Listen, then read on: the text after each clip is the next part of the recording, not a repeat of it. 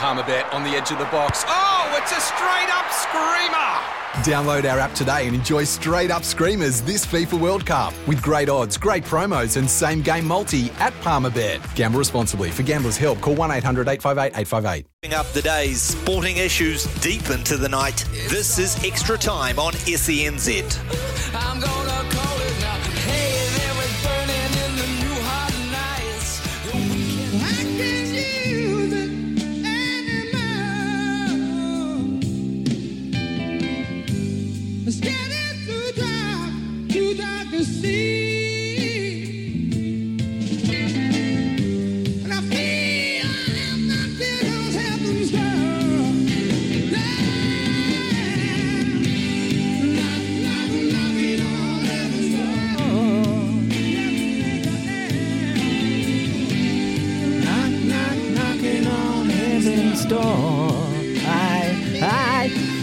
Guns N' Roses there, Ben. Jimmy Barnes knocking on heaven's door. Not a bad version, mate. Good evening, anyway, everyone in SENZ land. Mark Watson with you through to 11. Ben Francis alongside of me. Evening to you, Ben. Evening, mate. I'm a little bit more chirpier than I was yesterday afternoon, mate. I was Oh, really? fired up but after one o'clock.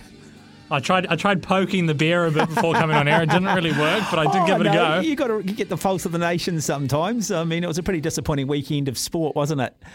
Um, yeah. Uh, look, before we sort of get into it, and we are going to open the lines shortly and see if we can get a little bit of talk back. I mean, you've had a really cool weekend because you were down at the Darts Masters in Hamilton. Oh, probably one of the best weekends I've had in a while. And the best way I can sum it up is that it was a true sense of uh, normality resuming uh, in terms of just international events coming here. Uh, of course, it was meant to be staged in 2020. And as we know, that COVID threw up so many curveballs and it was coming back and wasn't. So it was great being down there.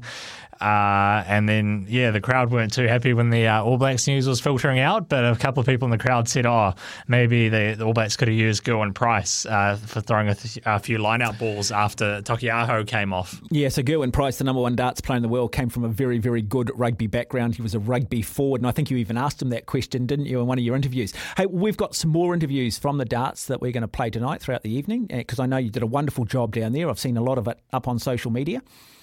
Yeah, so grabbed a couple here. Uh, one of them will be with the chief executive of the Professional Darts Corporation, which is Matt Porter. Yep. He's uh, used to be the CEO of Leyton Orient Football Club, I believe. Oh, brilliant.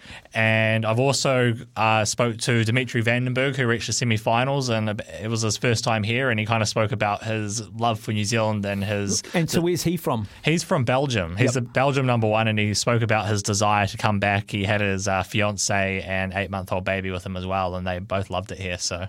Yeah, and he was quite interested too, wasn't he, in in understanding a little bit more about the Māori culture. Yeah, exactly. So one, he when he's in England, he stays with a guy called Damon Heta, who's the Australian number one. His dad is Māori, and uh, they gave Dimitri a, a necklace made out of greenstone, Yeah. and he said, you know, one of the best things he's ever gotten, and that's another reason why he wants to learn a bit, a bit about it, learn about the different tribes, and a bit about the history here. So that was really fascinating hearing a guy like that just come here, spend a few days here, and just fall in love with it. Ah, fantastic. So we'll look at that. Uh, look after 10 o'clock too. Guy McRae out of the UK, a broadcaster I've worked with, a man I've got a lot of respect for. Big Tottenham Hotspur fan. We are going to talk a lot of English Premier League football. Uh, it's amazing how many people somewhere who follow rugby, rugby league, netball, cricket, whatever the sport might be, who have an interest in English football and can at least give you a team they support or do like. So we'll talk some English Premier League football. But look, the telephone number here is 0800 150 811. Okay, I want you to be a part of the program. I really want to hear from you tonight. 0800 150 811. I'm not going to go on a big long rant like I did yesterday. You can find that on different forms of social media. I'll summarise what I did say though in around um, Ian Foster. I've basically said, look, um, Ian Foster needs to resign. Um, you know, I think if he's got any sort of integrity, that he does need to resign. That this has become a bit of a joke. Uh, New Zealand rugby have backed themselves into a corner by saying they now back him completely through to the World Cup. And so the only way we're going to get out of this mess is for Ian Foster to say, look, you know, in hindsight, I came in with the best interests, but yeah, perhaps I'm not the right guy, and maybe for the greater good of New Zealand rugby, I need to stand down. Uh, there's been a lot of social media on this. I know that a lot of the shows have dominate been dominated by this. We've probably had more interaction around that loss against Argentina than we've probably had previously um, over the last year since the station was established. If you've been listening today, or you haven't had a chance to have your say, we'll give you that opportunity now. Um, in this day and age with social media and the way news is reported, news is old news very quickly. But if you do want to have your say still on the All Black situation, how you would remedy it, uh, what you think the solutions are, um, is it a player issue? Is it a coaching issue? Is it a combination of both? Then the lines are open. I'd love somebody to jump on the phone and kick that off. 0800 150 811. I'm going to sit back and listen more tonight. I'm not going to necessarily jump up and down and give you a whole lot of my rhetoric. Okay? Uh, the other thing that I found, I've, I've got to be honest, um, somewhat amusing, and I just trying to sort of get my head around this. I, I don't want to be a doom and gloom merchant because it's going to sound like everything I'm saying is quite negative.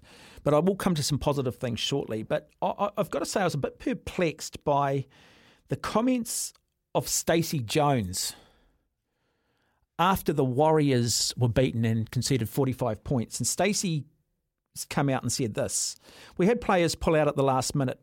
And we already had a couple ruled out earlier, and it made it a lot tougher. But I thought the boys dug deep at times. It was disappointing just before half time when we let in a couple of quick tries and disappointing for the players in the end. We had a bit of ball and could have scored a consolation try, but then they go down and score.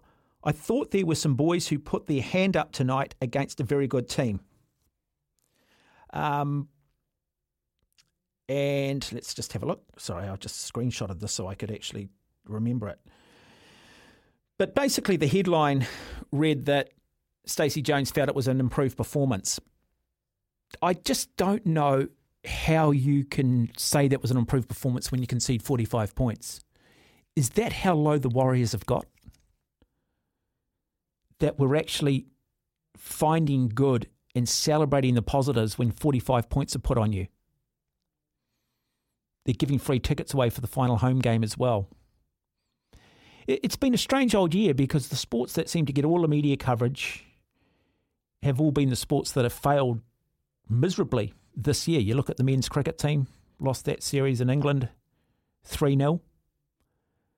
Netball didn't do great at the Commonwealth Games, won a bronze medal, but let's be honest, that is failure in that sport. We've had the Warriors being woeful, and now the All Blacks. And yet, our athletes in the truly global sports, such as cycling, have stood up this year. Our swimmers have stood up this year. Lisa Carrington stood up again this year.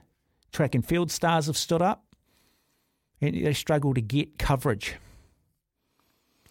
So I think a little bit later we might do sort of a bit of a year, half year review on if we were having the Halbergs tomorrow, who might get the gongs, who might be nominated. And does there need to be a shift in the way we report in the media here? Everybody is so stuck in their ways, aren't they? They just feel constantly it needs to be a rugby league story, it needs to be a rugby story, it needs to be a netball story, it needs to be a cricket story. But I, I love this quote. Henry Ford once said, If I just went to the customer and asked them what they wanted, they would have said a faster horse. And of course, he gave the world the car. Sometimes you don't know what you don't know or what you want until it's put in front of you. Uh, the women's rugby team, congratulations to them beating the Australians, the Wallaroos, on the weekend. Not their best performance in comparison to the first test victory here at home, but a win is a win. I be honest, I don't watch a lot of rugby, and I didn't watch that women's test. And I'm going to put my hand up and say I'm not an expert on it. But if you did watch it, what are your impressions? Can we win this Women's Rugby World Cup? How much a difference has Wayne Smith made? Or do we not have the player stocks? 0800 150 811. Let's go to the phones. Hi, Eugene. Yeah, how you going? Uh, what a weekend! Uh, look, I, I thought uh, Richard Lowe coming out, um, uh, settled a few issues, and you must have uh, liked him being a bit blunt and honest um, after what's been a hell of a week uh, for the All Blacks. Uh, first of all, congratulations to Argentina. Um, I think we underestimated the Australian form when they went over there. Lucky to win the first game and then got thrashed, and um, just probably uh, different scheduling and better matchups. Uh, and, uh, and and and uh, look, um, I think everyone uh, has to accept that uh, the coach has to make changes. He's not going to get sacked, so um, he has to make those immediate changes. Uh, Period. Yep, uh, we better beat Argentina uh, because Australia uh, are, are looking good to win the Bledisloe Cup, and, and that's a big if. It's what 2002 was the last time Australia won. Yeah, it was. It was John Eales kicking from the sideline down there, I think, in Wellington, actually. Um, always remember that. Um, always remember that particular test, too. Big John Eales kicking from the sideline to win that and win the Bledisloe Cup. Uh, Eugene, can I ask you this then? Uh, and I see Sir John Kirwan's come out on a Sky show saying that, look, it's probably time Sam Cane missed a test. Um, not so much because he's perhaps not good enough, but Kerwin feels that he's certainly out of form and that maybe you possibly bring in a, a Papali'i um, in at seven, or uh, you, you look at putting Ardie Savea at seven and maybe bring a Hoskins Sotutu in and play him at eight. What, what are your thoughts on that? Uh, that's a great point you make. But before we look at being dynamic and poor Ardie Savea being a one-man band, and obviously the um, the tactics against New Zealand, we have to go back and get decent props. If you look at the Irish game, they were big bodies and dominant, like England. That's why I liked Australia to beat uh, South Africa. I believe, uh, I believe they, the way they played the other day, they lied down. And even in the Johannesburg game, when a lot of Kiwis had money on the All Blacks because the guy come out and said they're going to win two 0 um, so and and they, they they're a bit dodgy, South Africa. So I think the the All Blacks um, are in the same boat as South Africa. But but you know they they better bounce back this week. I, I, you're right on Papali'i. You're right on Hoskins Tutu. Uh, I thought a guy like Jacobson, a bit of a mongrel. Yeah. Um, hey, hey, Eugene, Eugene, you're right on Jacobson. Jacobson is the forgotten man. Uh, I, I agree with you. In fact, he's not even he hasn't even been in my thought process. I'm pleased you bring up Luke Jacobson because I do like him. I think there is a little bit of that sort of mongrel in him, you know. And uh, yeah, you know, really good alternative at eight at the moment. I, I just think a lot of people want to see Ardie Savea play at seven. Um, I, I just don't have. I, I people just and, and look. We might not know everything, but I think the general rugby. I think we're a knowledgeable rugby public, and I think the general sentiment is that Sam Cane is not at the moment good enough to be in the starting lineup. Absolutely. You're right. Uh, he's got to go. Uh, Papali'i, even uh, Sotutu, uh, and the big fella uh, for the Chiefs, uh, the other number eight. Sowakula. Uh, he, Yeah. He, he, he, he, he, can make some mistakes, but off the bench, an impact and being blooded in the, you know, Yeah. he needs game time. Yeah, look, look, look, Eugene. I appreciate your call and thank you for kicking things off. Uh, telephone number if you want to join the program 0800 150 811. You can text us here on double eight double three. Um, but we can't just keep putting the same players out there hoping it's going to turn it around. You just can't keep doing it. Uh, Dave, good evening. Welcome. G'day, Mark. Hey, um, you, you're right about putting the same players out. That's the definition of insanity, and we know where that goes. I think a couple of things. First of all, the Warriors, I think the 34 point margin, I think he based his comments on uh, other margins on the week before where West got done by 60 odd points and then the Broncos the night before by 40 odd. It's not, you can't, you can't gauge performance by someone else's beating though. Um, and like you say, our teams, it's, it's the women's cricket team. They did no good. Yeah, agree. cricket- That's another one. Well said. What? Yeah, the Warriors. You know, it's just there is Well, it, it, it, it seems to be the sports that are getting paid and the sports that have a players' association and the sports that seem to be out there negotiating seem to be the sports that are falling over at the moment. And I'll keep saying this, Dave.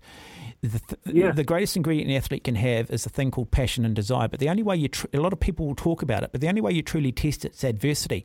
Now, when you look at these teams and the amount of money that they're getting paid, the amount of staff that are surround them, and how easily they can con the public and how tough they do it, you wonder how much you actually wonder how much adversity any of them actually have faced in recent times. Yet you go and look at our cyclists, you go and look at our swimmers. They know that they don't if they don't perform, they're not going to make a living, they're not going to get any recognition, and so they're there for all the right reasons. Yeah, you're right. Look, out of that 200 million, the Players Association are going to get 780, uh, 760,000, 38%. Yeah, seven, eight, seven, 760,000. 78 million. Yeah. Yeah, well, um, yeah, sorry. Yeah, and Manawatu have only got a squad of 28 because they, they had to cut four players. That is ridiculous. Absolutely ridiculous. You know, they're a, a provincial union. And I, and I did tell you that Hawke's Bay would get a good crowd last week, 8,000. Yeah, no, you, you did, and, and I'm really pleased that Hawke's Bay, and there are still some regions of the country that are a throwback to the good old days, and they're behind the NPC side, and Yeah. it, it's also it's a We were test, lucky. but it We were also just it- it's also a nice little. This is and New Zealand rugby should be should be looking at that, going, you know what, there is actually still a lot of interest in the NPC, so rather than us just pushing it to one side, perhaps we need to invest more in it. Going back to your point, though, regarding um, this, you know, two hundred and fifteen million dollars. What, what's the name of the sorry, the agreement there, Uh, Ben? uh, Silver Lake. Uh, Silver Lake, sorry, I just having a mental block. That Silver Lake agreement, it's hard to believe, isn't it, that the Players Association are going to get 78 million, and yet our 14 unions in this country are going to get about a million dollars each initially. And you think, well, Yeah. where does that go? What is a million dollars these days in sport? And, and Manawatu can barely afford to put a team on the park. And you go back and you look at the rich history of Manawatu rugby. And it's just a travesty. And then we wonder why, because we've because we have um, what's the word? Because we have slowly eroded that level of rugby, we're wondering why our players are suddenly no good, or that perhaps they're lacking that little bit of mongrel. Or and then you take it even a step further. I mean, I watched the Auckland team a couple of weeks ago getting beaten by Bay of Plenty, and I thought. Auckland Club Rugby must be awful because the quality of players and the quality of play from Auckland was absolutely diabolical. And you're thinking to yourself, the first thing we need to address, forget the schoolboy rugby, forget St Kentigern's College. The first thing we need to address is senior club rugby, and then we need to make sure that we are investing in provincial rugby. If we don't do that, we're not going to survive. Yep, I agree. I, I think Super Rugby's had its day, and that's why you're getting better crowds to NPC, and it's more provincial. And I, I think it should go back to the old days where we started rugby in February, and it was NPC, and you graduated from that club rugby to your province to the All Blacks. You know, Yeah, but it's funny, isn't it? Because you know, you get a coach and someone says, "Oh, Scott Robertson should be um, the All Black coach," and then people will come out and say, "Yeah, but hang on a minute, he's only coached here. He hasn't coached overseas. He hasn't really paid his dues." And you go, "Yeah, well, hang on a minute.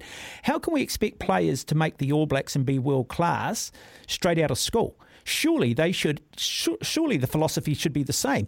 Hey, you you come through a- school system, whatever school, you you become outstanding at senior club rugby, you make an impact at um, NPC level, and then you might come into Super Rugby, and then you get picked for the All Blacks. But the mentality is now, oh no, we don't need those other layers. As long as we've got St Kentigern's College here in Auckland, as long as we've got King's College, as long as we've got a whole lot of um, you know uh, superstars at a schoolboy level, we're going to be okay. And now, now the reality's coming home to roost, Dave.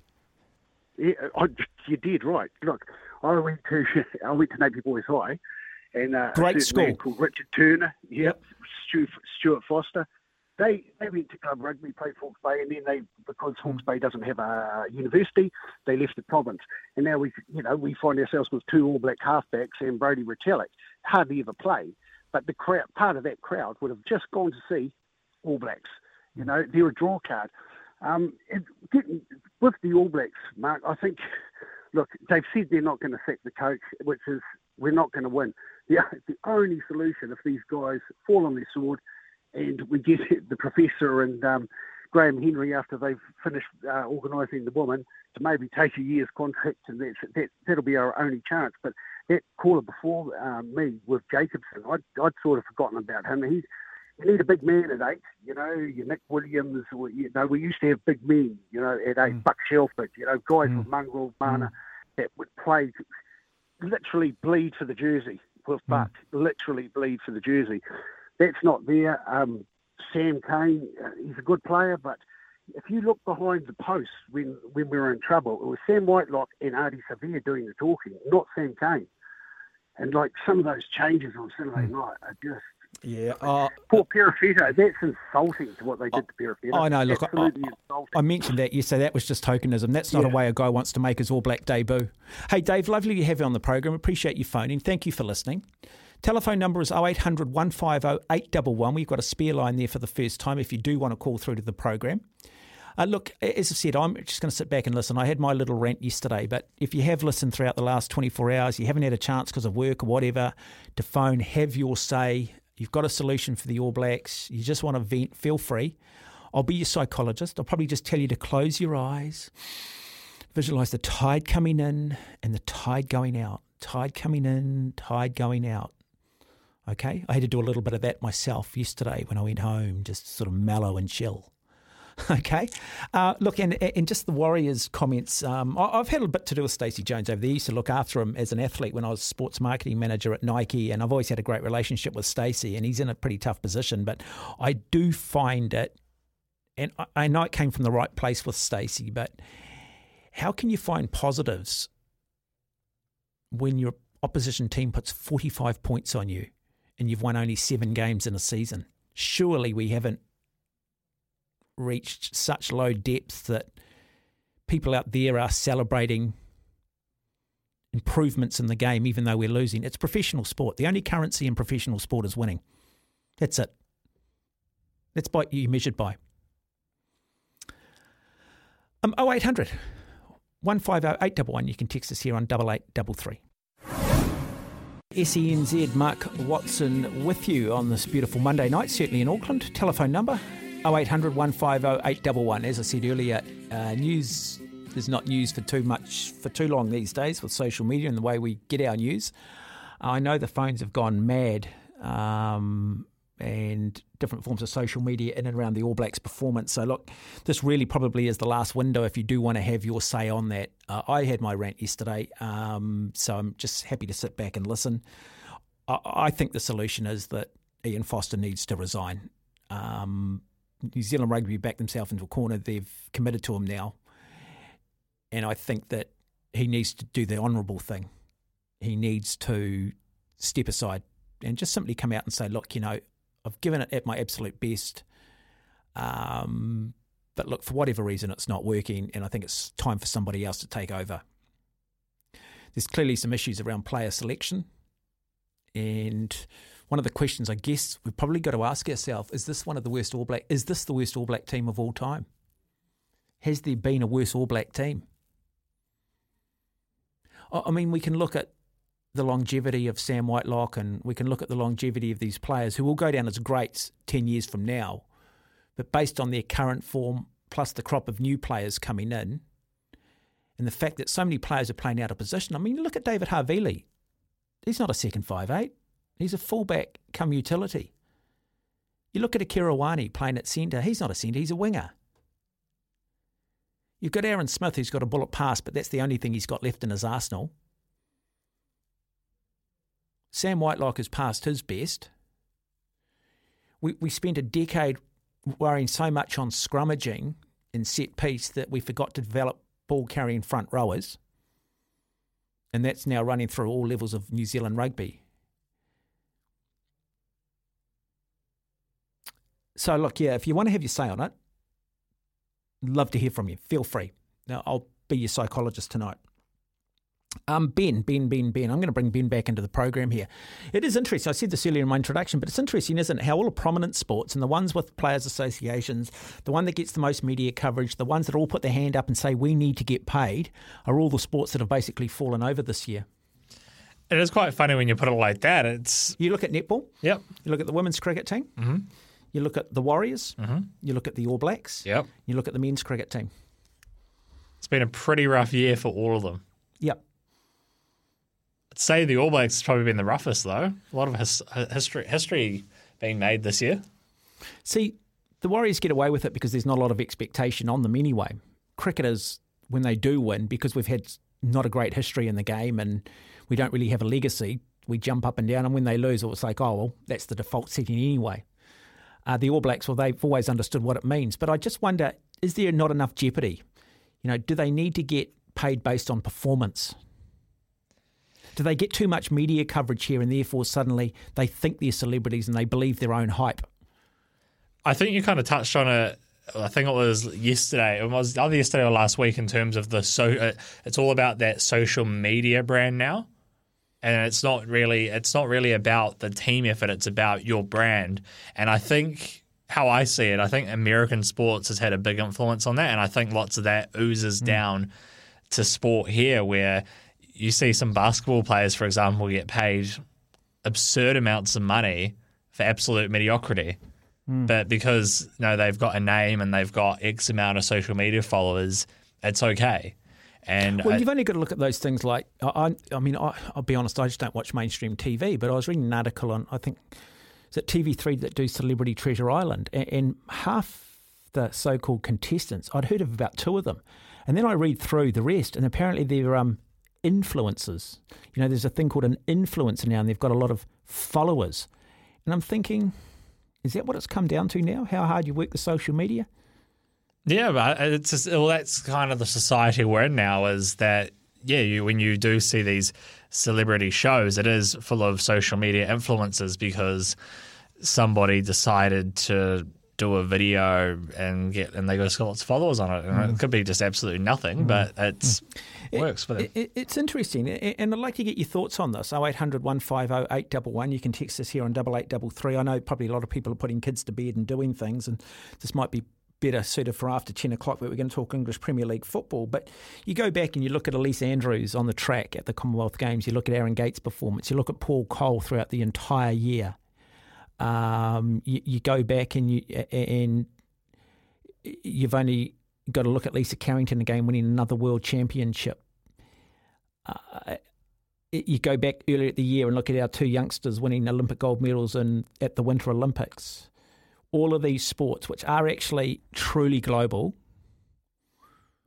but get zero coverage because our media doesn't seem to have that ability to evolve and expand the definition of sport beyond about five sports. But they're all the ones that you really get there without any funding. You've got to do it on your own. You've got to do it because you want to be a champion, you want to represent your country, you want to wear the black singlet and the silver fern, and you're just hard and you know how to deal with adversity and you know that you're trying to basically ride your bike or swim your way and we forgot Lewis Clareburt and our swimmers trying to basically swim your way towards some sort of um, cash payment. That's not the focus, but at some point, you know, it does start to come into your mindset.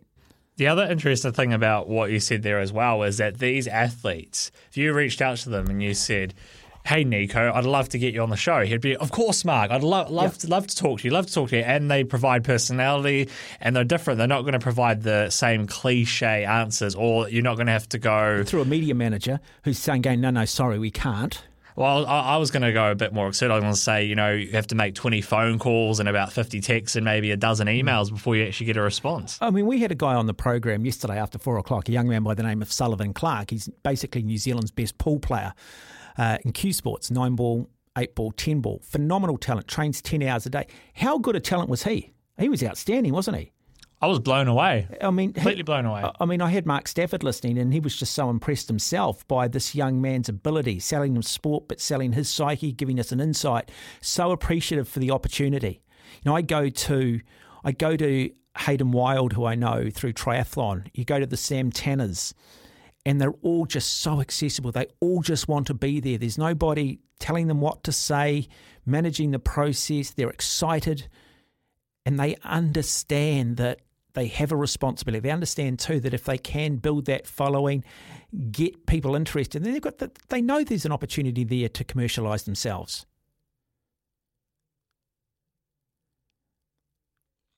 0800 150 811. Um, if we were to have the Halberg Awards tomorrow, uh, Nico Porteous, uh, what was our, sorry, our snowboarders Zoi Sadowski Synnott. Zoi Sadowski Synnott, Nico Porteous. I mean, the, the, in all seriousness, it's an Olympic Games gold medal. And we haven't, we've only really won the two bronze medals from those same athletes four years earlier. And then you've got to go right back to, um, you've got to go right back to 1990, Annelise Coberger, was it 92? And so we don't win a lot of Winter Olympics. It just shows how hard they are to win. Aaron Gate winning four Commonwealth Games gold medal is great, but I still think the Olympic Games gold medal supersedes that. But Aaron Gate's in the discussion. Ellesse Andrews is in the discussion. Lisa Carrington, yes, she's won more world championship medals. Everyone goes, oh, yeah, but she wins it every year on board. Maybe give it to someone else. And I just don't buy into that. Do you think the Swiss don't celebrate the dominance Roger Federer had for 10 years? Do you think the Americans get sick of Tiger Woods being the dominant factor in golf? Michael Phelps in the pool? We shouldn't be going, oh, I'm bored. she wins it every year. We should be going, yeah, she wins it every year because she is just a freak. She's exceptional. Erika Fairweather, I mean, there's a young talent. She's not. I'm not talking about her in the mix. Fourth at the Commonwealth Games in the 400, but in that final, she basically had three of the top five swimmers in the world. The only one missing was Katie Ledecky. And so, if you're to have the Halberg Awards tomorrow, where do you go? Who are some of the other nominations? I mean, the other guy, certainly from a cricketing point of view, you'd have Daryl Mitchell. Three consecutive Test hundreds in England, the first time ever by a player from another country touring England. No player in history who's ever toured England has scored three Test hundreds and three Test matches. So Daryl Mitchell, the one shining light from cricket that I'd certainly have in the discussion. You can't underestimate his achievements. You got anything else, Ben? Anyone else that sort of I'd have to, I'd have to double check, but I'm pretty sure that the ten wicket haul Ajaz Patel took just missed out. So I'd say that wouldn't that still be technically in the mix? if it came after the mix, then it would have to. Because I'm pretty I'm pretty And- sure and- I'm pretty sure it missed by a couple of days. Yeah, and you're right then because ten wickets in Test only ever been done three times in the history. Jim Laker, who was the other one? Oh, we'll have to check it, but th- that's a really really good point. I still think you've got to go with one of the Olympic snowboarders. We've got to make sure that when those awards come around, that it's not a popularity contest. And that those that are judging it, and I always a bit critical of those that are judging it because I wonder how much due diligence they actually do. How much do they actually look at the sport globally? How much interest there is? How long the sport's been at the Olympics, etc. Ben, were you going to say something? I was just trying to think back a couple of years ago as well, and lots of the comments you've made are very similar to, I guess, what when Israel Adesanya won the the male sports award, should and, have he, got it too. and he kind of ripped into them and said, "Oh, "No, we need to cut out this tall poppy syndrome." Yeah. And it seems like that this is still going on all these years later. Well, we've got to evolve though. We, we've got to, you know, uh, as I said, there's certain sports that get all the media coverage, so they tend to influence our thinking. But as I said, sometimes I think our media does need to make a bit of, sh- and it's slowly happening. To be fair, I do see more sports getting more coverage. Um, boy, my memory tonight is just awful. Our mountain biker Mountain biker just Sam won, Gaze. Sam Gaze. So Sam Gaze just won the short track World Championships in mountain biking, first for New Zealand. Remarkable achievement. Commonwealth Games gold. Another one that needs to be in the discussion. It's interesting though, isn't it? Those guys overseas applying their trade all the time, living in hotels, looking for cheap flights, staying with friends, staying with fellow competitors, constantly emailing, looking at how they can stay somewhere in Europe for a certain event, then travel to the next event, travel to Africa, travel to South America, North America. You never hear them complaining. But we constantly are told by our paid professional athletes how tough life is for them and that we don't get it. And that when they get crit- criticised, it's really, really tough on them. I, just struggle with the whole mindset. We've got the pyramid completely around the wrong way. Anyway, like to get your thoughts. Feel free to text us. The text line is double eight double three. Telephone number is 0800 150 811. Become part of the program. I think Talkback is a better experience when you get on the phones. This is the Arctic Monkeys. You only know that because I just told you. Okay, you're not supposed to show me up. You're not supposed to show me up, Ben. I'm trying to get a rare win over you. No, mate, you plenty of rare wins. Let's just go and play darts, mate. You'll beat me up. You make me look average. Hey, just on that, we're going to talk darts after nine o'clock too. We're going to talk English Premier League football after ten. Just on that, I was going to. I've just been sitting here during the commercial break watching the televisions in the studio and watching the Newcastle Wolves game. Boy, there's just not an easy game in the in the English Premier League, is there? No wonder it's just the biggest sporting product in the world at the moment. Uh, I mean, I was looking at my mob Liverpool, so they they win nine 0 over Bournemouth. Wednesday or Thursday morning New Zealand time, they play Newcastle. Newcastle are in sensational form with Eddie Howe. Then on the weekend, they got the Merseyside derby against Everton. Now, Everton in recent times are woeful, but it's a Merseyside derby, so you know they're going to lift. And then following week, they've got Wolves, who are playing really, really good football. Uh, so, look, I've just had someone texting you and just wanting to know the results from the Premier League. So, uh, I'll just I'll just quickly run through those for you in case you can't listen after ten. So, Southampton hosted Manchester United. United had a win, one 0 Brentford Everton played out a one all draw. The dark horse team of the English Premier League, Brighton Hove Albion, beat Leeds United 1 0. Remember, it was Leeds a week earlier ended up beating Chelsea 3 0. Chelsea got the job done against Leicester City 2 1. Liverpool, it's only been done three times in the history of the English Premier League, beat Bournemouth 9 0. Manchester City came from two goals down to beat Crystal Palace 4 2. Haaland, their new signing, scoring a hat trick. Arsenal beating Fulham 2 1. They still remain top of the table. And then the following day on the Sunday, Monday morning, so played overnight this morning, Steven Gerrard, the great Liverpool striker, under a little bit of pressure as manager of Aston Villa. A lot of fans not happy with the way he's doing things. Only won the one game so far. West Ham came into this game not having won any games. West Ham won 1 0. To be honest, it was an awful game. Wolverhampton Wanderers won. Newcastle United won. And then Nottingham Forest, great to see them back in the English Premier League, one of the great clubs, beaten by a very good Spurs side 2 0. Harry Kane scoring two goals. And we're going to talk to Guy McRae after 10 o'clock and start talking about Harry Kane and his chance of becoming the greatest goal scorer in the English Premier League. Alan Shearer, Wayne Rooney, I think ahead of him. But a really, really good start to the season for Harry Kane. Wasn't in the best form through the first half of last season. Conte comes along as a manager, revitalises the side, we start to see the best. And isn't there something in that, Ben, that you get Conte comes in, takes over Spurs. Are you listening to me, Ben? You are. Sorry, you just was.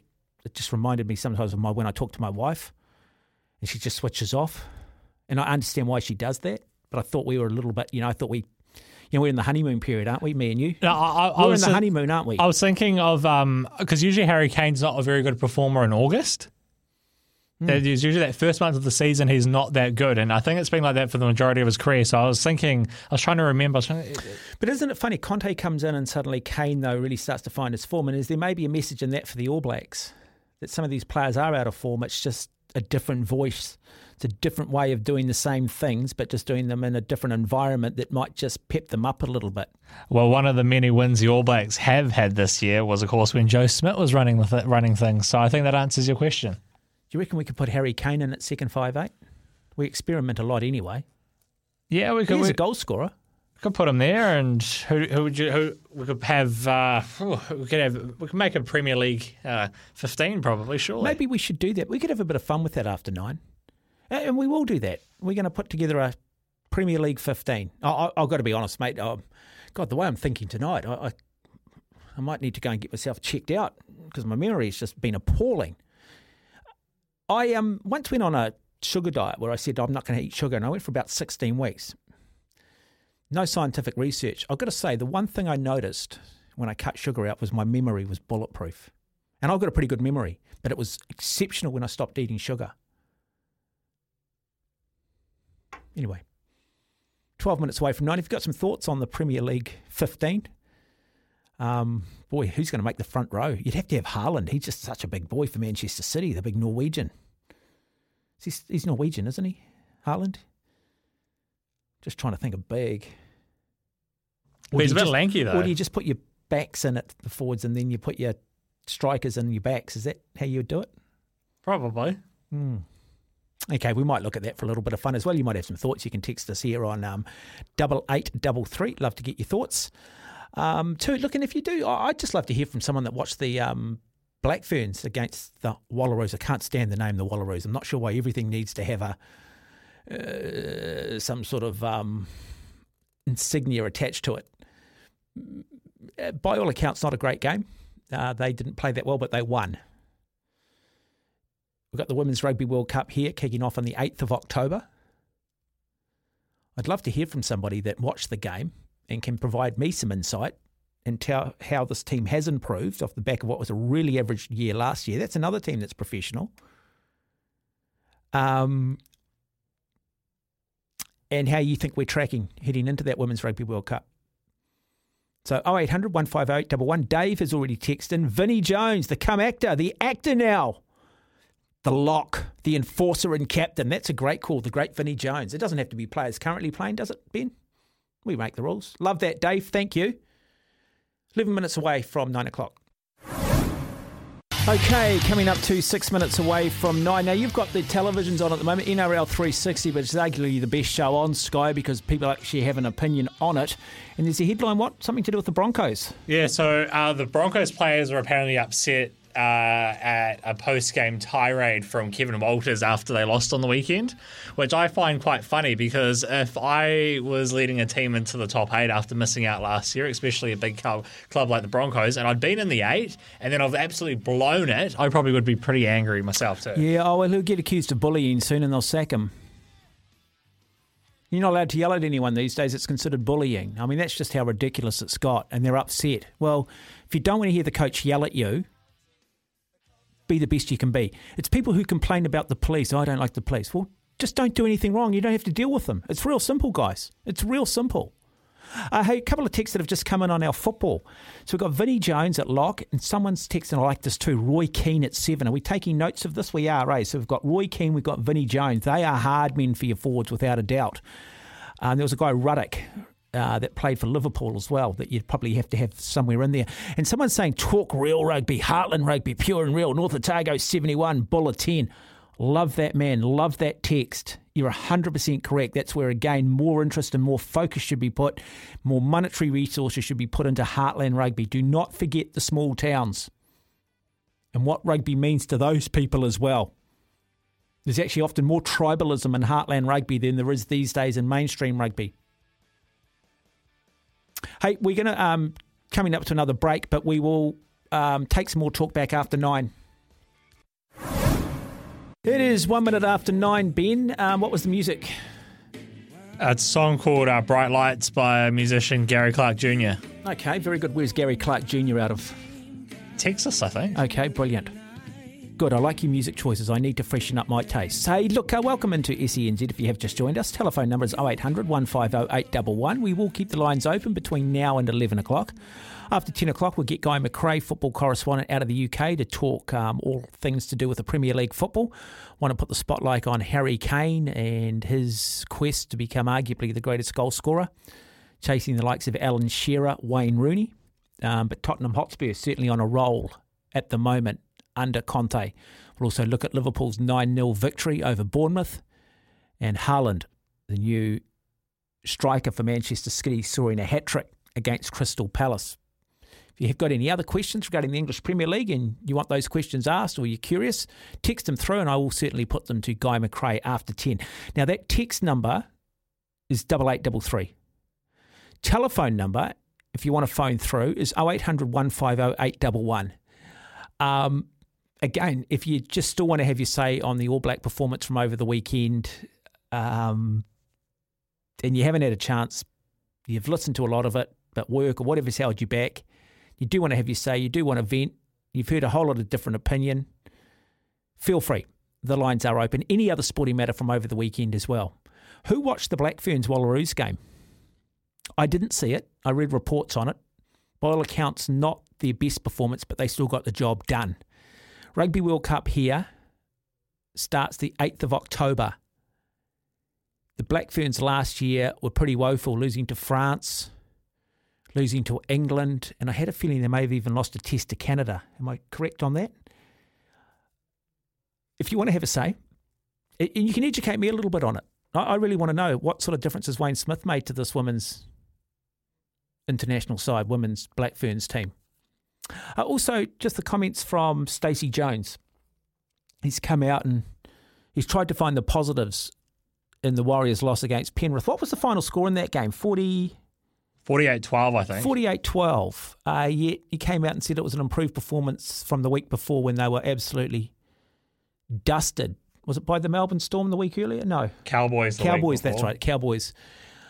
Uh, God, my memory's terrible tonight. Awful. I'm not a big guy for writing things down, but I probably should have written a few things down tonight, and I do apologise. Um, but I sort of see where Stacey's coming from, but again, you've got to read the room, man. There's nothing positive in conceding 45 points. I don't care. There is just nothing positive in it. That's just ridiculous. That's almost like teaching kids that everybody's a winner when they're not, and life's not fair, and there's no point pretending it is fair. That is a low point, isn't it? You get a coach and the Warriors celebrating conceding 45 points and trying to find some good in it. The fact, too, that they're giving free tickets away. Um, yeah, anyway, we won't go there. I don't want to be a doom and gloom merchant. But if you do want to comment, 0800 150 811. Hey, Ben, we um just somehow came up just before nine that we're talking English Premier League football, but we sort of made the comment, we made the comment that we would put Harry Kane in to the All Blacks. Where would he fit in? And then we just decided the Spurs striker. Then we just decided, why don't we make a, a rugby 15 based on English Premier League players?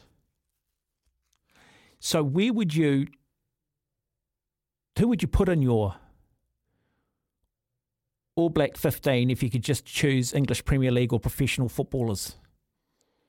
We've already had a couple of names come up. Roy Keane, hard man, Ireland, Manchester United, still as a pundit, ruthless. Number seven, love it. Vinnie Jones, who's now become an actor, one of the great enforcers. Put him at lock. I've got Neil Razor Ruddock, who was actually ranked 17th hardest of all time out of Liverpool. I'd have him as my other lock. Always remember Razor Ruddock. You don't go near Razor Ruddock. I got somebody who can be on the front row as well. Didn't play Premier League, but did play pro- professional football in England up until recently. Okay, we'll go there shortly. John, good evening. Welcome. Hi, Mark. How I've are got you? one for you here. That's so bad. Billy Bremner. Yes, Billy Bremner. Tell me a little bit about Billy Bremner. I know the name. Oh, a redhead. Yes. Scottish. Well, Oh, anytime you've got a red, it uh, and I say this with a smile on my face, but anytime you've got a red head, you're always going to get a bit of fire, aren't you? I mean, Oh. you go with the great Gordon Strachan. Yeah. You're not a redhead, are you? Oh, Ben, ben, ben, my producer's sort of trying to imply that he's a redhead, but I don't see him in that light. yeah. Billy Bremner. Oh, he. Oh, he's just lethal. Oh, like. You'd have to, be- you'd put it's, cricket. Know those cricket pads around your ankles. That's how you would have to if you're playing Leeds. Mm-hmm. Yeah. Whereabouts are you originally from, John? Uh, Limerick, West Limerick. Ireland. Yeah, and how long have you been in Yeah, New yeah. Zealand? Oh, 2005, I suppose. Yeah, yeah, and Yeah. you and you enjoy it? Oh, yeah, yeah, yeah. Yeah. Special. No, my my um my mother's just gone through her whole family tree on, and her side is the McCartys, and they're um, and she's gone right back to the tenth century, and before that the other name was Forrest, and so Forrest and McCarty, and they're all part from County Cork actually.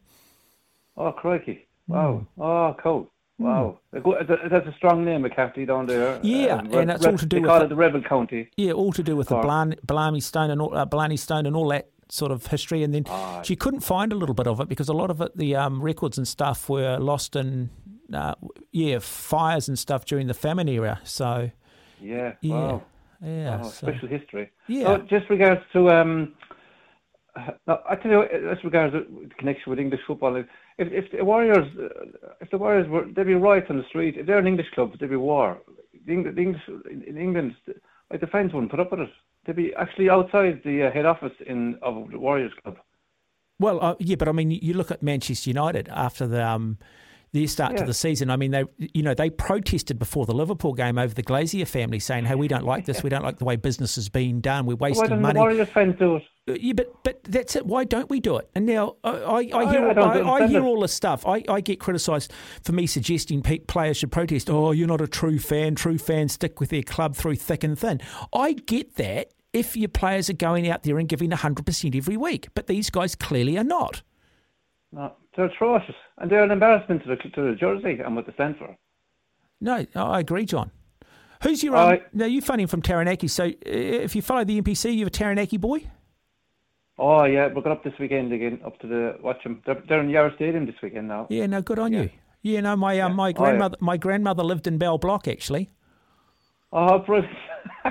Yeah, so. I used to spend a lot of time in Bell Block growing up as a kid on the Yeah. beach, on that rough stone beach there and walking down to the sand dunes. yeah, you got it. Barefoot. That's the way. Yep. That's the way to go. Avoiding right, the, avoiding the blue bottles. Thank you, John. There you go. Uh, lovely to have John on the program. If you do want to have your say, a little bit of light-hearted chat as well. Happy to have your conversation. We've had um, a couple of texts in. You've got to go, Mark, Ryan Nelsen, Chris Wood, Winston Reid in the English Premier League. Keen to add a bit of Kiwi flair. Let's not coach the flair out of them. Yeah, I don't know whether I'd have Ryan Nelsen solid, probably our most consistent player, captain of Blackburn Rovers, wasn't he?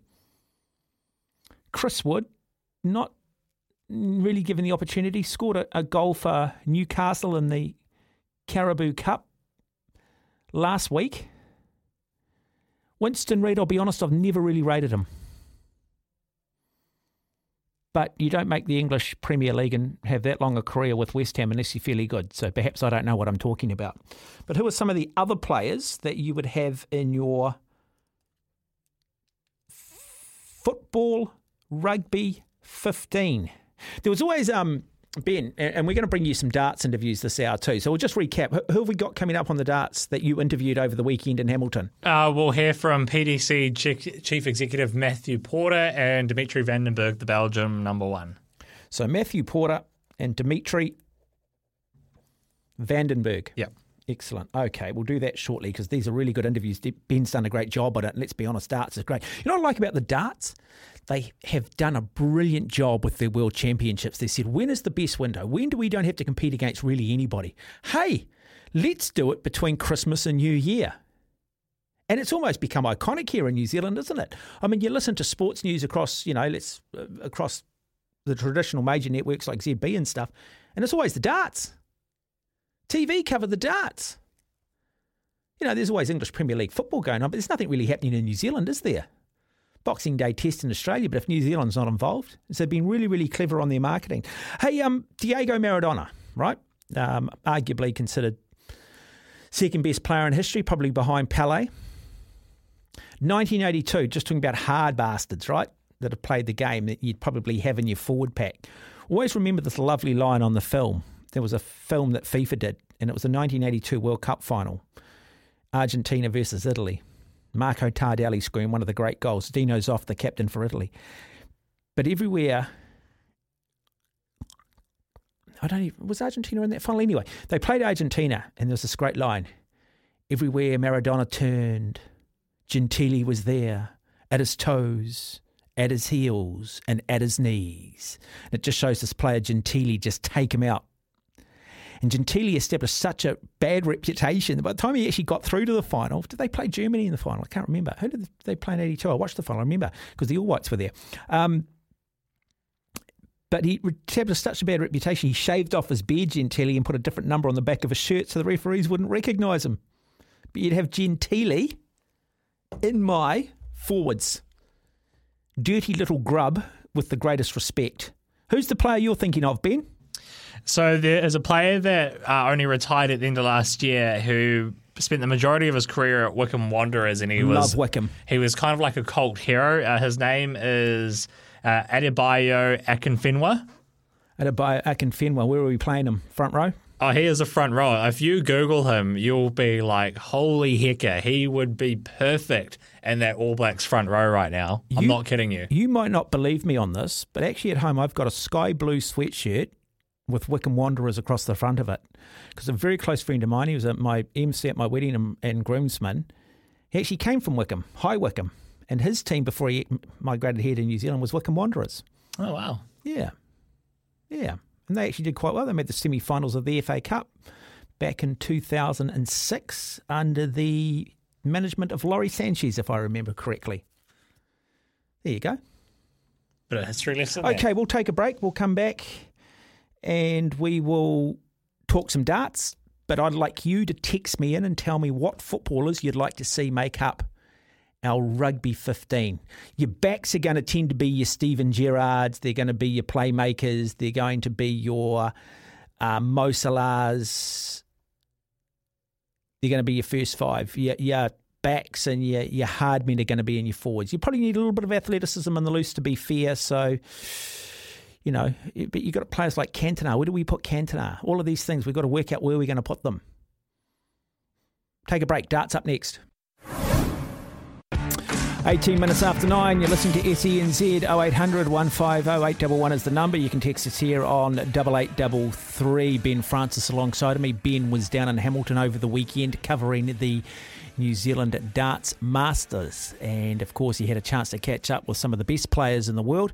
But he also got to catch up with Matthew Porter, who these days um, is the chief executive of the Professional Darts uh, what, what corporation, isn't it? PDC, PDC. So I'll throw this over to you, Ben. Thanks, Watto.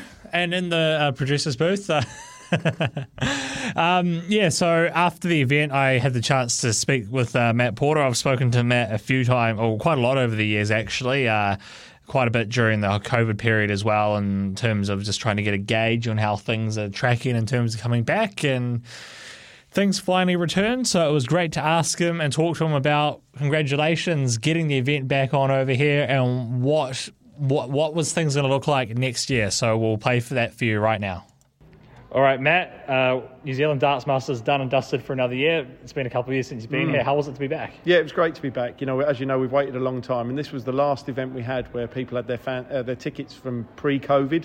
So there's been fans in the Globox Arena this weekend who've had their tickets for pretty much three years, which is remarkable. Um, so we've had great crowds, great reception. It's been brilliant to be back in Hamilton, and I think the players delivered. How did you How did you find the crowd? How how was it to actually be back here? Because I, I know from my perspective, it was like it seemed like a long time away, Mm. and it wasn't wasn't going to happen. But it's actually here. You've actually completed the World Series now. It must be a huge relief. It is a relief, yeah. I mean, look, we weren't able to confirm we were coming until I think end of March, early April. You know, so it was it was all thrown together relatively quickly. Even though we'd had three years since the last event, it was so stop start, rearranging, cancelling dates, communicating with ticket holders, going off sale, back on sale. And then we had to try and book flights, and flight prices have gone through the roof, and availability has gone through the floor. So, you know, to, to throw the whole thing together was a a challenge, but one we were eh, pleased to be able to do because of the, what's happened over the last couple of years. And have you got plans to come back down here? Yeah, absolutely. You know, look, New Zealand's been a, a fixture on the World Series tour for probably best, well, it's best part of a decade now. Um, you know, and it's a it's a great darts country down here. The standard of domestic players is good. The appetite from people to come and watch the event and watch it on TV is good. You know, we've got good commercial partners down here: TAB, Sky, Steinlager. You know, Globox Arena here. Um, in, in Hamilton, you know, all people who back the event, um, you know, SENZ, everybody gets behind us when we come here. We get a warm, warm welcome, a great reception. So there'd be no reason not to come back. Have you got uh, any plans to host it in other cities? Because I know we'd spoken before, and this Mm. is going back years, that the possibility has ho- been in two different cities and Christchurch Yeah. and all that, but of course COVID would have delayed all those Yeah. I mean, look, I think Hamilton deserves to, to have another go, you know, and hopefully we can make that work. You know, we're talking to the venue and different stakeholders in the region, so hopefully we can make that work. But we know we can stage the event successfully in Auckland. Uh, myself and, and our uh, head of production, we've been to see the venue in Christchurch as well, so we know what that's all about. Look, there's plenty of venues in New Zealand capable of hosting this event, and there's plenty of cities where people have got an appetite to go and watch it. So I think wherever we go, you know, within reason, it will work. Um, but for the time being, you know, our focus is on keeping it working here in Hamilton. And the good thing about this World Series this year was uh, there'd been a few years in delay, but there was some old faces coming back. There was also lots Mm. of new faces Yeah. as well, which I guess shows the growth of darts on the PDC over the years as well. Yeah, it's important for us to ev- keep it evolving. You know, I think the oldest player is Gezi, who's 37. Apart from Simon, obviously, uh, you know, who's in his 50s. But the, the, the players we've brought over, Fallon, Joe, Dimitri, uh, you know, Michael Smith, they're, they're the sort of younger younger guys. They're the future. They're the, you know, they're uh, not only at the elite of the sport now, but they'll be at the elite you know, for the years to come as well. And there's players who've served the sport very well, like Raymond van Barneveld, Gary Anderson, who've been, you know, down here a number of times. But everything moves on, doesn't it? You know, you can't just keep turning up with the same players all the time. And, and ultimately, you know, the players who are at the top of the sport and the players who are of most interest to the public are the people you need to deliver. It must have been quite hard because the World Series is building quite nicely, and then with the COVID delay, were you quite impressed with the standard of the local qualifiers considering all that delay? Yeah, I was, but it can be better, and it's not their fault. You know, they've not had a huge amount of action locally for over the course of the last couple of years, so it's been difficult for them to reach the standards that perhaps they were doing in 2016, 17, 18. But I see that coming back. You know, positive signs. The performances of you know Caden Milne. Um, you know, uh, Bernie Smith played well. You know, there, there, there was there's, there's talent down here in New Zealand. There, there always has been, and there always will be.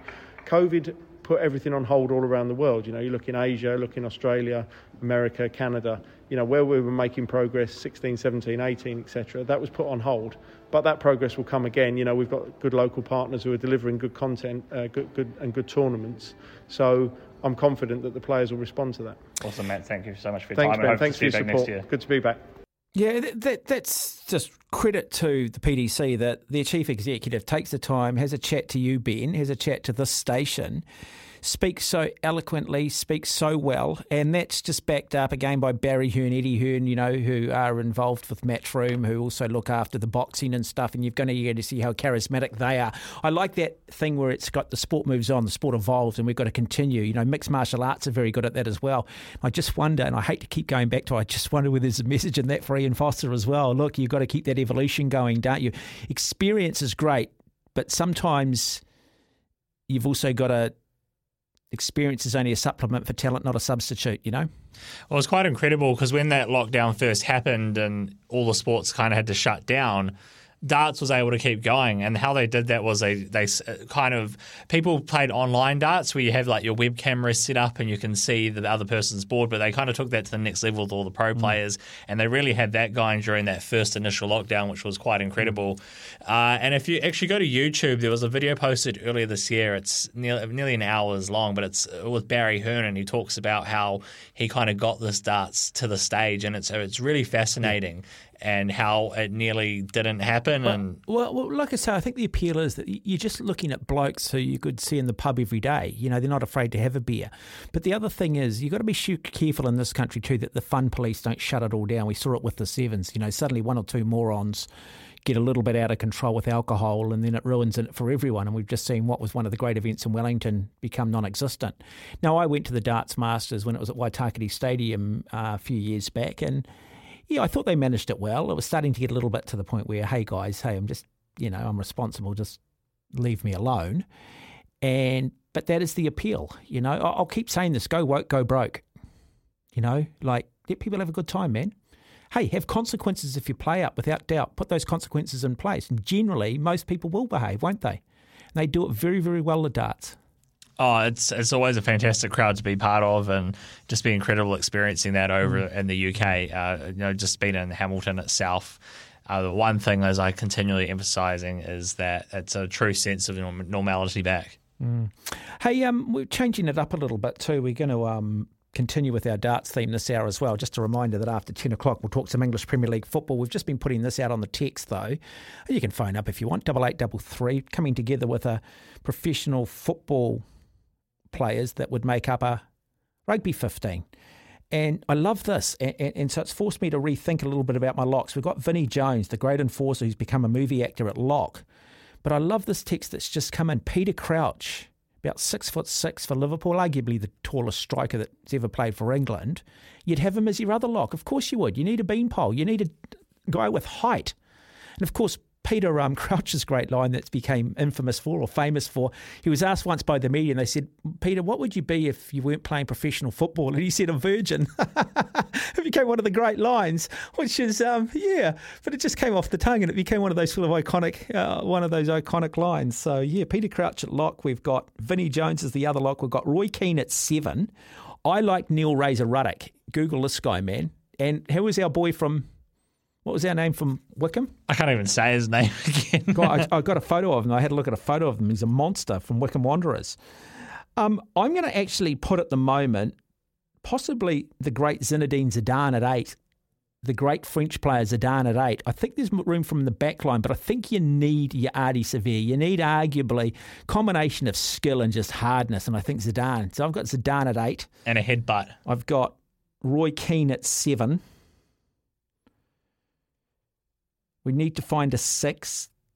And we need to find a couple more front rowers. And then I think the back line, there's some good players. You've got Thierry Henry, the likes of Steven Gerrard. Um, I mean, the list is endless, really. Where does Cristiano Ronaldo fit into this? Oh, I think you probably have to put him on the wing. I think he's a finisher. Um, I'm not going to go too far back in time. I've gone to Gentile, of course. I might put Gentile somewhere, the great Italian back. I think um, What about goalkeepers? Yeah, yeah. Like surely, surely you'd have a goalkeeper at your six. You haven't really thought. Boy, you're starting to. Yeah, you're right. They're a member of a football team, aren't they? Um, yeah. no, you're right. I wonder whether we're.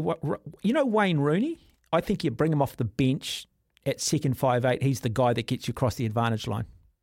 Stocky, solid. He could be a scrappy little hooker, though, couldn't he? Wayne Rooney? Mobile hooker? Rooney at hooker? Let's go Rooney at hooker. Can we go Rooney at hooker? Anyway, you text us double eight double three. We're just making this up as you go along. We'd love to hear from you.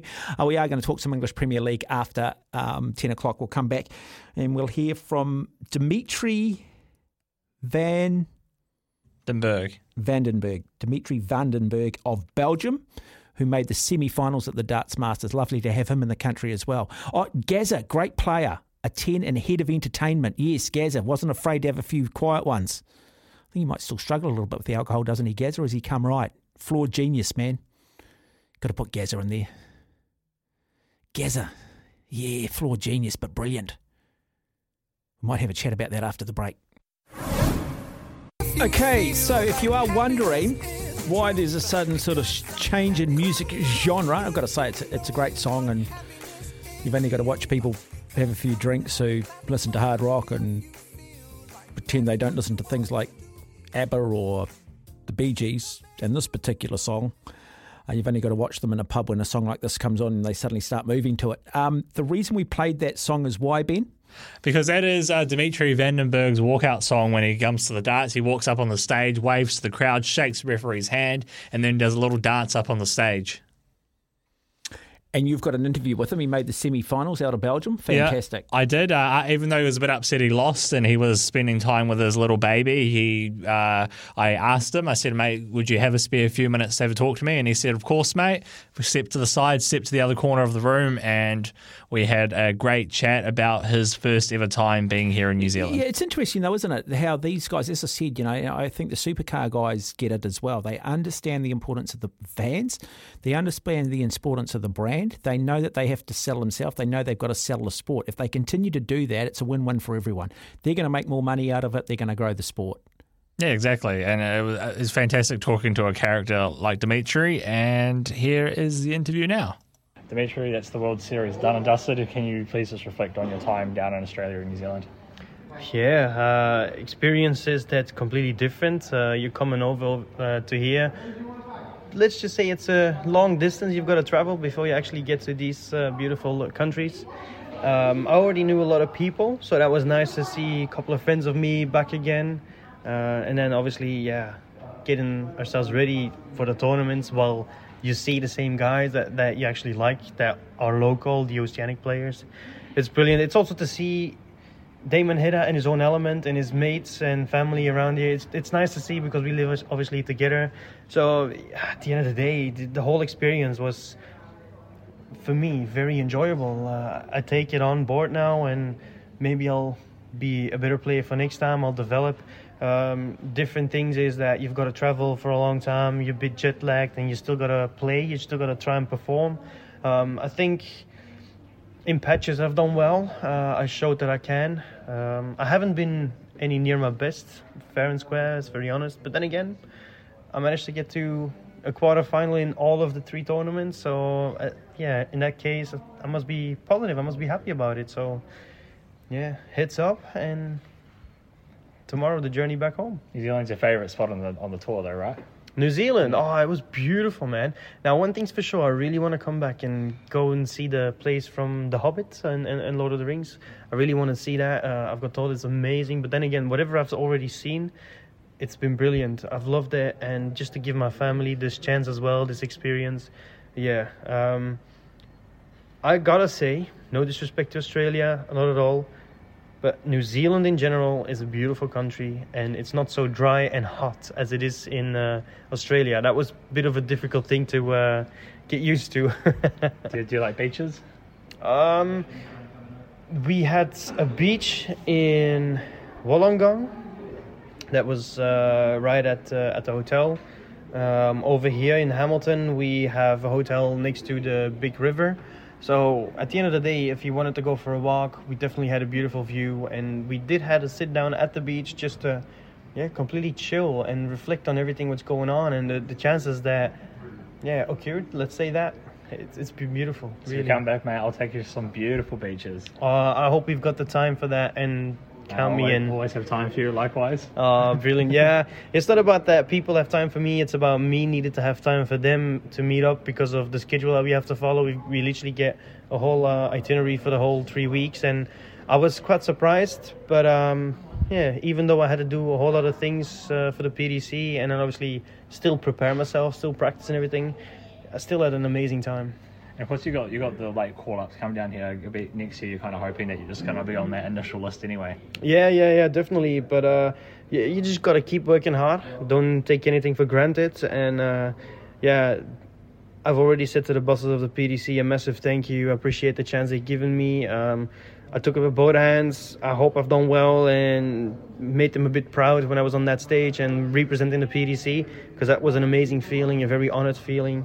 But now it's uh, yeah back to home ground and getting ready for the rest of the season and hopefully by these tournaments I'll be making results that actually does get me back into Australia and New Zealand. I see you got a necklace on there. Have you picked that up since you've been here? I've literally got this gifted this weekend from the people that we live together with, Damon Heta and uh, his missus. Uh, it's it's incredible. I saw it and I was like, wow! And the whole culture about New Zealand, culture about Maori, and all of these people. I learned a few words in like kia ora. Obviously, the worst, the first words you learn is like, hey, you're welcome. And then obviously, see you around. I'll see you next time. Is matewa, you know, stuff like that. I, th- I think it's awesome. It's a completely different language that you're used to. And when it comes to me and languages, I'm obsessed with talking different languages. That's why I, I know a few and I can speak a few. it's, it's really cool just hearing you talking about coming to these new places and just really embracing the different cultures and just Yeah. embracing everything about the country because you do have a limited time. You said you got all your itinerary land, uh, planned out, but you're still Mm. making the time and effort to, to, to learn. And th- Yeah. actually really like, from a New Zealand perspective, you know, that, that's really cool. And lots of people would have a lot of respect for you for that. Uh, my missus as well said already that as soon as we get back, she really wants to deep herself a little bit more in New Zealand, the culture, all the spiritual things around it, uh, the Maori stuff, like these tribes, people that, that she's seen, people that we've met. It's amazing. And then everyone in here in New Zealand and Australia, I've got to say it as well, they've all been amazing. They've all been very polite. They've always been like, you're my friend, so mi casa su casa, your house is my house, my place is your place. Be more than welcome. Jump in the couch and just feel if, if you're at home, you know, everybody has been like that. That's such an amazing experience and I really am happy that we was managed like able to have that. So thank you to everybody that we've met in the past three weeks and cannot wait to get back next year. Awesome, Dimitri. Thank you so much for your time, mate. It's been a pleasure to meet you and talk to you as well. Sure. Yeah, another wonderful ambassador for the sport of darts, isn't he? Really, really good interview there, Ben. Uh, you said that he comes out to that song Happy. What are some of the other songs that these top guys come out to? I remember Na- name I- the player and I'll tell you.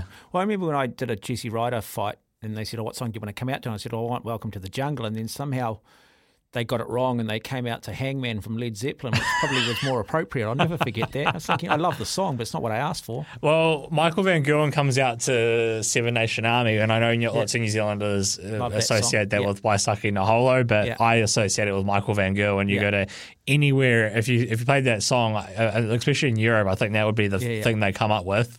Uh, Gerwyn Price, he's the Iceman, so he comes out to Ice Ice Baby, another Ice.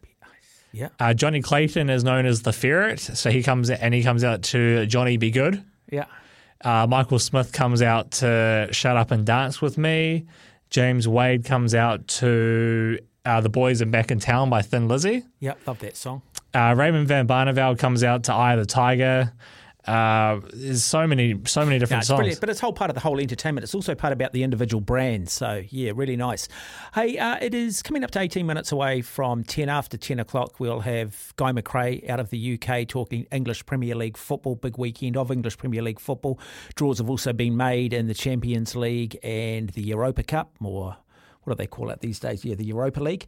Um, we've just been having a little bit of fun too in regards to our um, taking professional footballers of more recent times, I guess, and making up a rugby 15. And we've just had someone talking about West Ham forward Michael Antonio playing at 12. Um, at the moment, we've sort of got Wayne Rooney at hooker, nuggety, solid, gets across the advantage line. We've got um, Vinnie Jones, Peter Crouch as our two locks and forces with some height. Roy Keane at seven, Zinedine Zidane at eight. I'm going to put in Neil Razor Ruddock from Liverpool at six. We need to get our backline sorted out. If you've got some thoughts, text us double eight double three. A little bit of Pearl Jam. It is coming up to 12 minutes away from 10. You are listening to SENZ. Mark Watson with you. Um, someone just asking, is Jesse Ryder our Paul Gascoigne? Mm, It's a bit of a. I don't really like to sort of, you know, Paul Gascoigne's had a real issue with alcohol, I guess, as a lot of sports people do, and it's actually a serious issue. Um, it's quite sad, actually. I always, yeah, never like to see Jesse Ryder get himself into the trouble because clearly a flawed genius, as the same with Paul Gascoigne. Um, clearly got another All Black who's constantly getting himself into trouble. What former All Black, I should say, when it comes to the alcohol side of things as well, well publicised down there in the Wairarapa. Yeah, it's um, well, it's a real evil, isn't it? Real evil. I, I'm actually really lucky that I've never really had a taste for alcohol, so I- I'm not a big drinker. Um, never really had too many issues with addiction, full stop, in anything. I think gambling probably would be the one that I'd have to be careful of because I like to win. And of course, gambling is one of those things where you always think, hey, the next one, I'll beat the house, I'll beat the house. But as I say, you know, Las Vegas wasn't built on winners. And I'm just going to segue back into the Ian Foster stuff on that because I sort of sense that's a little bit with Ian Foster at the moment that he believes, look, just give me another chance and we can turn things around and the results are just around the corner. But they're not, unfortunately. Um, interesting statistic just on the All Blacks that I got sent yesterday. And I'm sure that it's been talked about, but Ian Foster currently running at a 63% win rate against all nations. And if you remove the wins against teams outside of the IRB top 10, that drops to 54.5%. If we were to lose this weekend, we would have lost six out of our last eight tests. You have to ask the question is this the worst All Black team in our history? On paper, you'd go, it can't be, surely. Because the names that are in that starting lineup are all pretty well respected and all have big reputations, I guess, at a Super Rugby level. But I think if you examine a little bit closer, you start to see that, yeah, hang on a minute, but these players are playing out of position a bit. And yes, the likes of Sam Whitelock is going to go down as an absolute All Black great. But his use by date is up and his greatness came probably two years ago or ended two years ago. You know, Ardie Savea, you've got to feel for him. What a quality player at the moment. The only player in the All Blacks that you could say is the best in his position in the world. In fact, I think he's the best loose forward probably across all three positions, certainly across eight and seven, in my opinion. I think Rieko Ioane would still be considered the best winger if he was playing on the wing. Anyway, I- I'm not sure how I ended up segueing to that. It just came off the back of a text. Uh, look, we've been just having a little bit of fun too, just with naming our football 11. Our, our f- professional footballers, if we were to put them into an All Black 15. So this is where I'm at at the moment, Ben. Someone's texting Michael Antonio, and I'm going to take their recommendation because that's what we've asked. Now, he's a big, solid player for West Ham, but I'm not going to play him in 12 where he's been suggested. I'm going to put him in the front row at the moment. I'm going to put Wayne Rooney at hooker, and I'm going to go Razor Ruddock for Liverpool as the other prop. Then I've got Vinnie Jones and Peter Crouch. These are all names that have come in at lock. We've got. No, in fact, sorry, I haven't got Razor Ruddock at prop. We've gone with Adebayo Akinfenwa. Did I say that right? Who plays for Wycombe Wanderers. Text and Google this guy. Just put in Wycombe Wanderers Adebayo. Just try and spell it the best you can spell it. And have a look at the size of this guy. Remarkable. I imagine he's got a huge cult following. Good on him. So we're going to put Razor Ruddock at six, Neil Razor Ruddock at six at the moment until people come up with some more names. We've got we've got Roy Keane at seven, and I've put Zinedine Zidane at eight and captaining the side. We've got a list of players that we could play in the back line. We felt we needed to include a goalkeeper in this. So I've actually gone with the Manchester United keeper Schmeichel to play at fullback. Any disagreements there, Ben? You got to talk. No, I'm happy on. I'm happy with being on Team Watto. Well, you're managing the side, mate. Am I? Yeah, you get sacked if they're no good. Do I? uh, So am I getting a pay rise for this? Probably not. We've still got to work out who our halfback is. It's got a good passer of the ball. Got to be a really good distributor. Maybe, just maybe, there you put Eric Cantona. But mate, too much of a playmaker. Uh, who do you put up first five as your playmaker? Why didn't you have put Cantona there and we'll have like a Beckham at number nine? You Beckham, not bad actually, not bad. Beckham at nine. Yeah, like that. Beckham at nine. Cantona at ten. I need to have Steven Gerrard in my midfield somewhere. Let's put him at thirteen. Yeah, thirteen. So who's our second five eight? Uh, off the top of my head, trying to think of someone that would. Do we go Thierry Henry? Yeah, I could go Thierry Henry. So we go Thierry Henry at second five and Gerrard at centre, and that way we know that Thierry Henry offers something different because he can kick off both feet. Can we do that? Yeah. Now Yep. we're just going to need your wingers. Got to be real fast, pacey. Ah, well, you're going to go based on current form. You'd have to go. You- look, to be honest, you'd probably have to go Alan Shearer. And then if you want a different player, you might go Mo Salah or you might go Sam Cane. Uh, not Sam Cane. God, dear, oh dear, oh dear. Harry Kane. Oh, what an insult! I what know, an insult! I know, terrible. Mind you, we might pay Bledder on the wing.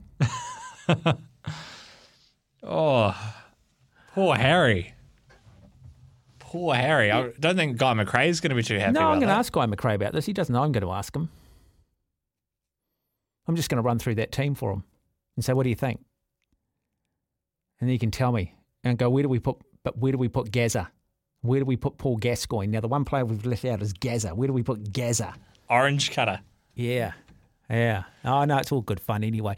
So, yeah, um, keep the texts coming, guys, on 8833. And don't forget that telephone number, 0800 150 811. If you've got any questions regarding the English Premier League or football in general that you want me to ask Guy McRae, you've got about five, six minutes. Feel free to text those in. Um, I was going to say we're coming up to new sport, and weather, but of course we don't do new sport, and weather uh, at 10 o'clock.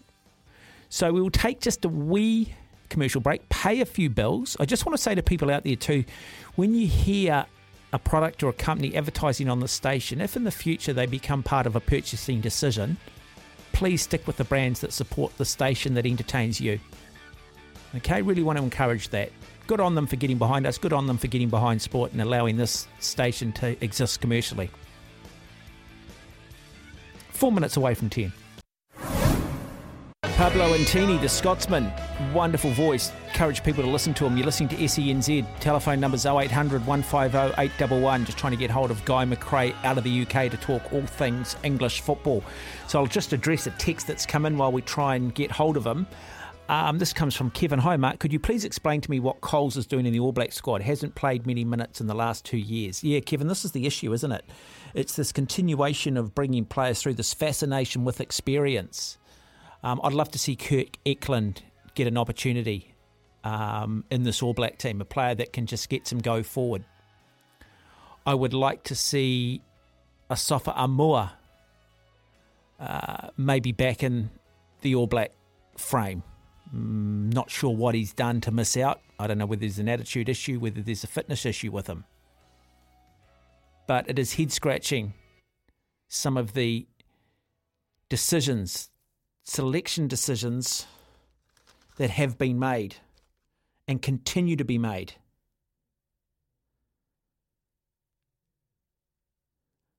Um, no luck with Guy at the moment. Okay, I'll just send him a wee message on my own phone. Did you tell him 11 a.m. UK time? Yes, I did. Yeah. 11 a.m. UK. Okay. Yeah. I did. I did. I did. I did. I did. I did. I'm aware. I, last time I got the times wrong, I had a two hour difference between us and the UK, but it's in the morning over there. I know it's a bank holiday. Um, but we did communicate. And I know he's keen because he wants to talk about Harry Kane. Harry Kane. Harry Kane, mate. Not Sam Cane, but Harry Kane. I've got some um, interesting statistics here on top goal scorers. Premier League history. Alan Shearer, 260 games, 441 goals. Wow. Wayne Rooney, 208 games, 491. Got Harry Kane has 187 games and scored 286 goals. Andy Cole, 187 games. It can't be right. 414 goals. It must be. Is that across all? Is that across their careers or across all the football No, that's leagues? based on their Premier League history. So I don't know whether that includes all competition. We need to clarify that with um, Guy. Uh, Shearer versus Kane. We've got some uh, wonderful little matchups here, which is one of the things I wanted to discuss with him. Now, someone's texting. I think it might be you, Ben. What's your thoughts on Bradford City? So we might ask. Um, we might ask Guy if we can get hold of him. Are you sure that's me? Well, it says Ben Francis. I Yeah. can't see a number. Yeah, but it I know be- you love Bradford uh, City. You're a Bradford City fan. Uh, it could just be a coincidence. I know it could be. Yeah. No, it probably is a coincidence. a lot of Ben Francis is out there listening to this show this time of the night. Be a great coincidence, wouldn't it? I'm sort of waffling on a little bit. Should we try him one more time? And if we can't get hold of him, we'll take the break and we'll see if we can get hold of him. Yeah, bank holiday in the UK at the moment. Just actually watching the Premier highlights um, on TV. We've got Southampton versus Manchester United at the moment. Manchester United winning that game 1 0. Pretty scrappy affair, to be fair. I'm trying to listen through the wall. Have we got Guy McRae of the UK? It's a bit of a rap tune, isn't it? Guy McRae from the UK. Just need to get a bit of a beat going. I'm just not sure what the second line would be. You earn your money in radio when you've got a fill. And I'm filling at the moment. Not ideal. Why don't you jump on the phone and talk to me? Have we got Guy there? Kane is making a run out to his right hand side, and here is Kane. Kane shoots. Oh, and Kane's found the net. Henderson flat footed. Such a precise finish. Richarlison. Kane 2 0. With 10 minutes to go, that might seal it. There you go. Spurs getting up over Nottingham Forest in the Premier League. Great to see Forest back in the top flight, and interesting to see uh, Richarlison there with the assist for Harry Kane. Somebody that Guy McRae really wasn't that keen on coming to Spurs. Speaking of Guy McRae, joins us on the program out of the UK. Guy, good evening, welcome. Hey, hey, good, Rock. How are you, mate? Very good? good? thank you. Very good, thank you. Hey, um, Guy, I, I, haven't given you heads up on this, but we've just been having a bit of fun the last hour. Our All Black team's just playing awful at the moment. Big controversy over the coaches, and it's time to move on. The All Blacks just don't lose, and we've lost a lot. And sure. So, and we were sort of talking about replacements, so we decided to come up with a Premier League or a professional football team that would make up a starting fifteen in rugby. Now, I don't know how well you know you. I don't know how well you know your rugby and the key, you know, the forwards and the different positions. But this is what we've got so mm. far, and I've got one question for you. So, in our front row, we've got West Ham's Michael Antonio. This is what people have texted in, so I've gone with it. We've got Wayne yep. Rooney at hooker because we need a stocky guy that can get across the advantage line. now, I don't know whether you know this gentleman out of Wycombe, but we've gone with Adebayo Akinfenwa. Yeah, he's a big guy. He's a, he's a unit, as we'd say in this country. yes, we've got him in the front row. Now, our locks, you need a couple of hard men at lock. So we've got Vinnie Jones, yeah. and then we've gone for some, we've gone for some height at line out. We've gone with Peter Crouch. Okay. Okay. Now, yeah. Your loose, yeah. your loose forward trio, you need a little bit of athleticism and you need a little bit of mongrel. So we've got Roy Keane at seven, which yep number seven's always been sort of the signature of the All Blacks. You've got a good number seven, you've got a good All Black team. We've got Zinedine Zidane at eight. Yep. And it's going to captain the so we've got Neil Razor Ruddock out of Liverpool. I just needed a hard man at six. You need a Liverpool man as well, yeah. Well, I, there was a little bit of a bias towards. There was a little bit of a bias towards that. Now, now we've gone for David Beckham at halfback. Okay, just yeah. a bit of a pivot. First five eight we went with who did we go at first five eight? We went with oh, we went with Eric Cantona, didn't we? We went with Eric Cantona. Then we had to come mm. up with a midfield, okay? So the midfield we've yep. got Thierry Henry at second five eight. We've got Steven Gerrard at centre, another Liverpool player. Okay. Yeah. We've gone on the wings, we've gone with Alan Shearer, and this is going to be a nice segue yep. on what we're going to talk about. We've gone with Harry Kane on the other wing. Yeah. Uh, and then we've gone at fullback we felt we needed a goalkeeper. We've gone with Schmeichel, right? But the question is, yeah. where do you put Paul Gazza Gascoigne? Well, he, he, someone back, suggested. Someone I mean, suggested the head of entertainment. Head of entertainment, important role in any team, the social secretary. Uh, no, no. I mean, I, I, think I think mate, that you need a bit more Needle in there as well. And it's interesting what we were talking about yesterday. I mean, I put a couple of my current Spurs boys in there. I think that team's a bit nice um, well, at the moment. It needs, um... who are the bad boys of Spurs at the moment? well, uh, well, we've got a couple there. I mean, one didn't play yesterday. Uh, those who kind of, should we say, you know, leave the foot in. I, I think you need. I think you need that in a team sometimes, and it's interesting with with, with, Spurs as they develop under Conte, you're seeing these kind of individuals. You need them in any team. Hmm. Um, you know, for all the skill and everything that you've talked about. We've got Cristian Romero as a defender. He likes to do that. But um, you, you, mentioned, I mean, Richarlison there. Uh, what he was doing yesterday against Forest was was uh, aside from the assist as well was was frankly riling them up. I mean, there was Keepy Uppy in there as well. I don't know if you saw that. Uh, and then they tried to take him out, but they were clearly got under their skin. Uh, I mean, he's you know, it's, it's, what we've been talking about with Richarlison as well. This thing, this uh, these elements mm. that he that he brings to the, the Spurs squad, to the Spurs team, which they mm. haven't frankly had before. Uh, in addition to his quality, I know. Just exchanging social media, you weren't convinced on Richarlison coming from Everton and coming to Spurs. Were there other fans similar to you, and what were your reservations initially? Uh, I, to be fair, Mark, it was mixed. Uh, I mean, we're only a few games into the season. I've kind of quickly come around. I mean, I, I always said he was quality in the sense that he knew the Premier League. And, you know, your listeners, we all know that. A player that uh, has played in the Premier League, has scored goals in the Premier League as he did for Everton. I mean, let's not forget he plays international football for Brazil here. I just wondered I suppose reflecting on this, I wondered where I was at in terms of the Spurs team. That front three is so established, or it's become so established. And I suppose this is really where I was coming from, where I wondered where would he fit in Spurs when you've got Harry Kane, who we're going to talk about. You've got Son Heung-min, who won the Golden Boot alongside Mohamed Salah uh, last season, and you've got Dejan Kulusevski, uh, the Swede, who was incredible after signing in January, the signing of the January transfer window, uh, signing there for Tottenham Hotspur, the impact that he had. So I wondered where he would come in. Would Richarlison be happy with coming off the bench with minutes? But I think maybe what I've underplayed here is this season, and we're going to start to see this now after this opening set of uh, you know of matches, is that he's going to play. Uh, if you look at the schedule, the European uh, competitions, the schedule was just you know announced. It's crazy, frankly, with allowing the FIFA World Cup in here. Hmm. Um, the teams are playing for so many weeks in a row, Mark. You know, all the big teams, if you think about it, the top six in the Premier League. You know, your boys, Liverpool, have got the same thing. They're well used to that, I suppose, but you know, we could talk about that with Liverpool. They've not got the biggest squad there, so it's going to be interesting how they deal with it. But all the teams, I would say, have got this problem where they're playing Saturday, Wednesday, Saturday, Wednesday, Saturday, Wednesday, Saturday the whole time. So Richarlison's going to play, uh, and Antonio Conte said that he's going to come in, and his great ability uh, is his, uh, if you like, his versatility. He can come in. He came on for Son Heung-min uh, in in terms of uh, yesterday's match with Forest, but he could come in for any of those three, play across the line,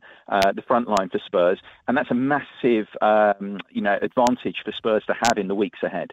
Okay, let's talk about Harry Kane because I think this, well, not quite this time last season, but early, the first half of last season, he was certainly out of form. Conte's come along, he's become re, rejuvenated under Conte. He clearly wants to be a Spurs boy, uh, playing back in the Champions League. Now there's talk about him at some point going past the great Alan Shearer. There are a lot of comparisons between the two. Can he become Premier League's greatest ever goal scorer? Well, it's the question on everyone's lips because, as you say, I mean, what a difference a year makes. I mean, I was going to Spurs.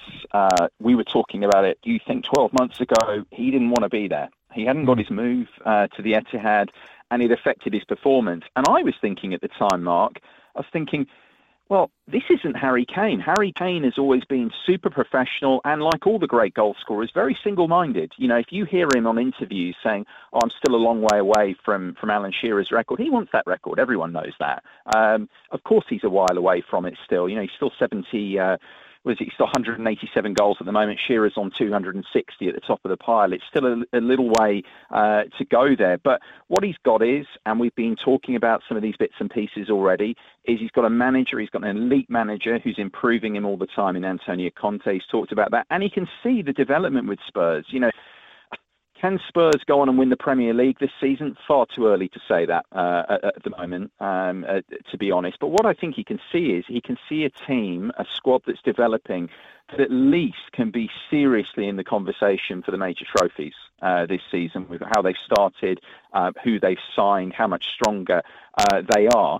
And of course, what you see of him already this season, it was amazing that he didn't score on the opening day uh, against Southampton. You look at the opening four games for Spurs, he frankly should have scored in all four of them. It's amazing he didn't score there. But since then, uh, of course, what he's managed to do, the massive goal, the equaliser at Chelsea that we all uh, you know, look back on. That's a, a, huge result for Spurs there with the way they produced that. Uh, of course, the goal against Wolves, and then of course the two uh, against Forest. So. Um, yeah, it's going to be interesting to see where he can go over the rest of the season. It's a long way to go. What I would say with Kane, the one thing with Kane is, as with all forwards, Mark, is he's had injuries over his career. Uh, you know, the ankles have been a problem. This has been the thing over the past since he's come back and started playing his best football, uh, particularly since Conte, Conte joined the club, um, is that he's been fit as well. Now, is he going to be able to be fit, stay fit over the season with all those fixtures? So there's a, there's a lot of um, variables in this, but the way he's playing right now, uh, he's going to be up towards 200 goals. And then, yeah, let's see where he can go. Definitely, if he can stay fit months and years to come, uh, the way he's playing, uh, he's got a shot, I think, at overhauling Shearer's record. Okay. You've talked about the hopes of Spurs, and I cl- clearly carry the hopes of Liverpool Football Club, but I just look at Erling Haaland, the latest signing for Manchester City, coming from Borussia Dortmund, the Norwegian. City Mm-hmm. over the weekend find themselves down 2 0. Haaland scores a hat trick. It almost Mhm. feels like they've completed the puzzle now. How much of an influence is he going to have on City, and how much better are now Manchester City with him? Can they get any better? I think the rest of the Premier League, Mark, I get it in your voice really as uh, as, as a Liverpool fan as well. Uh, frankly, very worried about this now. Oh, Uh, you we're know, I- I had a I, I few- think I think we're playing for second. Wow, I mean that's quite an admission from a Liverpool fan. If you think about Liverpool Football Club and its mentality over the years to be four games into the season and to be looking at it that way, and I think that's the point you're getting at is that it does seem like it's the final piece in the in the jigsaw puzzle. Remember, Man City have won four Premier Leagues in the last five years, and they've largely done it without a number nine. I mean, they had Sergio Aguero around, one of the great Premier League strikers, who Harry Kane's just gone past, of course, in the uh, recently in the overall um, standings. But Aguero didn't actually play consistently in in Pep Guardiola's teams. Um, so actually, most of the time here, all these Premier League titles, they haven't played without a centre forward, without a number nine. And you think about the history of number nines in the Premier League in English football, how important they've been. Now they have Haaland. My view on Haaland, uh, Mark, was that when I saw him sign there and what I've seen him do, is this guy is an animal in the nicest possible way. Absolute beast. He's made for the for, for, for the Premier League with his pace, his power. Um, you know, Palace are a good team defensively. Uh, Ward and Andersen as well, two solid centre backs. We've seen over the over the first few games, just bullies them, uh, frankly. Um, and he's not playing 90 minutes. Doesn't seem to matter. I mean, he gets 60 minutes, 65 minutes. He gets two, three goals the whole time. This is a guy, I think, who we could see getting 35 towards 40 Premier League goals across the 38 game season by the end. Again, if he stays fit, he's going to be rotated. Uh, we have Champions League football coming up for Man City. Uh, Pep has said that that uh, Julian Alvarez will get minutes as well. But you know, even if uh, Haaland is rested for some games or whatever, say he plays 30 games in the season, I could still see him getting 35, 40 goals the, the way he's at because um, he has so few touches of the football, but he just makes it count. He is a complete, as I say, a, a- a warrior, a beast, an animal uh, up there, and he just adds something. You've got all that quality at Manchester City, but now you've got a guy four, five, six yards out who can put the ball in the back of the net when they put it on a plate for him, and that just takes them, for me, uh, to another level now. He looks like a Viking too. You could imagine him in costume on one of those Netflix shows, and he wouldn't look out of place, would he? He's just got all. Uh, he's just he's just that. St- Stereotypical look of a Norwegian Viking. I love it.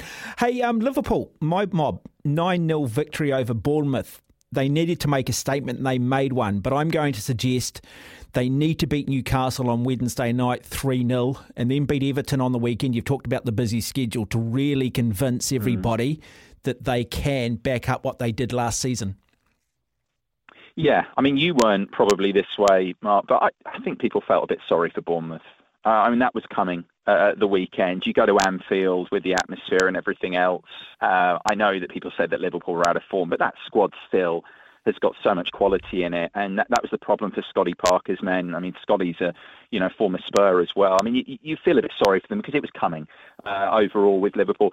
I, my concerns about Liverpool are still as I said, are around uh, around that squad, around that midfield. It didn't really come out at the at the weekend because they got ahead so early on, and, and clearly there were some great individual performances in that in that nine 0 win. Um, interesting there, isn't it? That also how many times that's happened, how many teams have hit nine. Uh, United have done it twice. I don't think Liverpool fans want to be reminded that that's happened twice and they've achieved it for the first time. But it doesn't happen very often.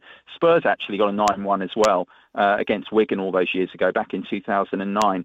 Um, it's one performance. I think it's a huge boost. I think it's what Liverpool needed, of course, after the start to the, the season. It was just amazing that across nine goals, there was no goal involvement at all, no goals, no assists for Mo Salah. Um, I, I suppose you look at that as a good thing for uh, for Liverpool, but obviously they'd like him back on the, the score sheet going forward. I'm sure he will go there uh, and, and get back there again. No, they just need to start winning the matches, uh, you know, plain and simple. If you look at the start to the season being made uh, by other teams, the start that Liverpool have made, there's a long way to go in this season. I think it's something we've talked about already uh, this season on the programme. Mark, I think this is going to be the season like no other. And I know that's incredible to say that after the COVID seasons, but this World Cup break, you know, whereas traditionally we say in this country the team that is top at Christmas of the Premier League generally goes on to win the Premier League, you're not going to be able to say that this time, I think, uh, come the middle of November when we break, because of course we don't return till Boxing Day. Um, I don't think you're going to say that the team in the middle of November, unless possibly it's Man City, who've opened up a huge lead over everyone else. I, I don't think you're going to say that with confidence because there's so much that's going to happen. But this first group of fixtures, and now the European football again here. The European football coming in for the big teams as well. How do they rotate their squads? Do they stay clear of injury? You know, there's concerns about Liverpool. Have they recruited? You know, could they have recruited a midfielder or two? Is that midfield getting older? That's one of the questions around, which wasn't really exposed on Saturday. But you know, all these things can they handle that over the uh, over the days and weeks to come? Yeah, just, just quickly on that, and then I'll, I'll sort of let you go. I know it's a banking holiday over there, but there is talk that Liverpool looking to maybe sign Barcelona's Fr- uh, Frenkie de Jong. Uh, there's I hear there pretty much there might be a deal done with um, Jude uh, Bellingham. What what's your take? What are you hearing? Uh, yeah, I've heard both of those. I mean, I think they they'd massively improve uh, Liverpool in terms of the strength and depth. Uh, Jude Bellingham, of course, is a is a huge talent. Do they need someone Liverpool with the stature of the club where they're at, what they're trying to go for? I'd say who's a little bit more ready than uh, than Bellingham. Bellingham's an unbelievable talent, uh, English central midfielder, but still, of course, very very young. Has had those years at, at Borussia Dortmund as well. In terms of De Jong, that's an interesting one because he's basically said doesn't really want to go to Man United, no Champions League football there, doesn't really see them as the force that they were.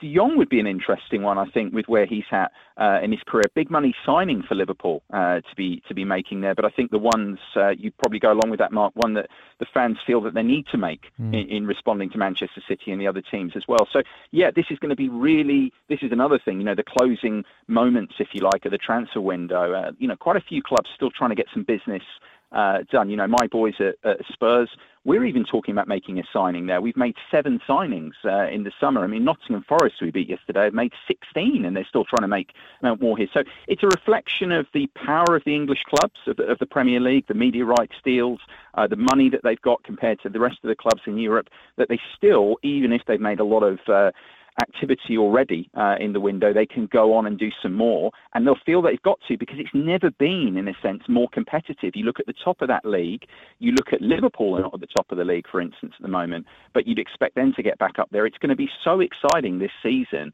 with so many teams strengthening all the time, in a sense, just to keep up with the others. Um, so that's going to be the thing over the remaining days of the window. Can Liverpool add a midfielder? Could Chelsea come in and get one or two more? Uh, could Man United get some business done? Of course, have agreed the deal for Antony from Ajax. You know, huge deal for them, but they felt they had to do it. You know, 80 million pounds plus. Uh, for Antony to come in and try and add some quality. It's never been more competitive, the English Premier League, and that reflects in the need of a lot of these clubs they feel in the remaining days to get some extra transfer business done. Mm, no, brilliant, brilliant guy, McRae, as always. Hey, good luck against West Ham Thursday morning, New Zealand time, Wednesday night, UK time. Yeah, it's going to be a tough one, as you know. They always raise it. It's their cup final, frankly, West Ham when they play Spurs. So uh, yeah, it's going to be another test for uh, for Antonio Conte and the team there to try and keep the good start going. Okay, enjoy your bank holiday. Thank you. All right, cheers, mate. Speak to you soon. Yep, 23 minutes after 10, you're listening to SENZ. Mark Watson with you. Guy McRae out of the UK talking all things Premier League football. If you want to have your say, telephone us here on 0800 150811. You can text us here on 8833. We've got plenty of audio too. We'll hear from a number of the managers, including Moyes from West Ham getting up over Aston Villa. A lot of pressure going on Steven Gerrard, who is managing Aston Villa at the moment. A lot of players, a lot of fans believe he's not perhaps the right guy. Got to start getting some results, Aston Villa. Big Steven Gerrard fan.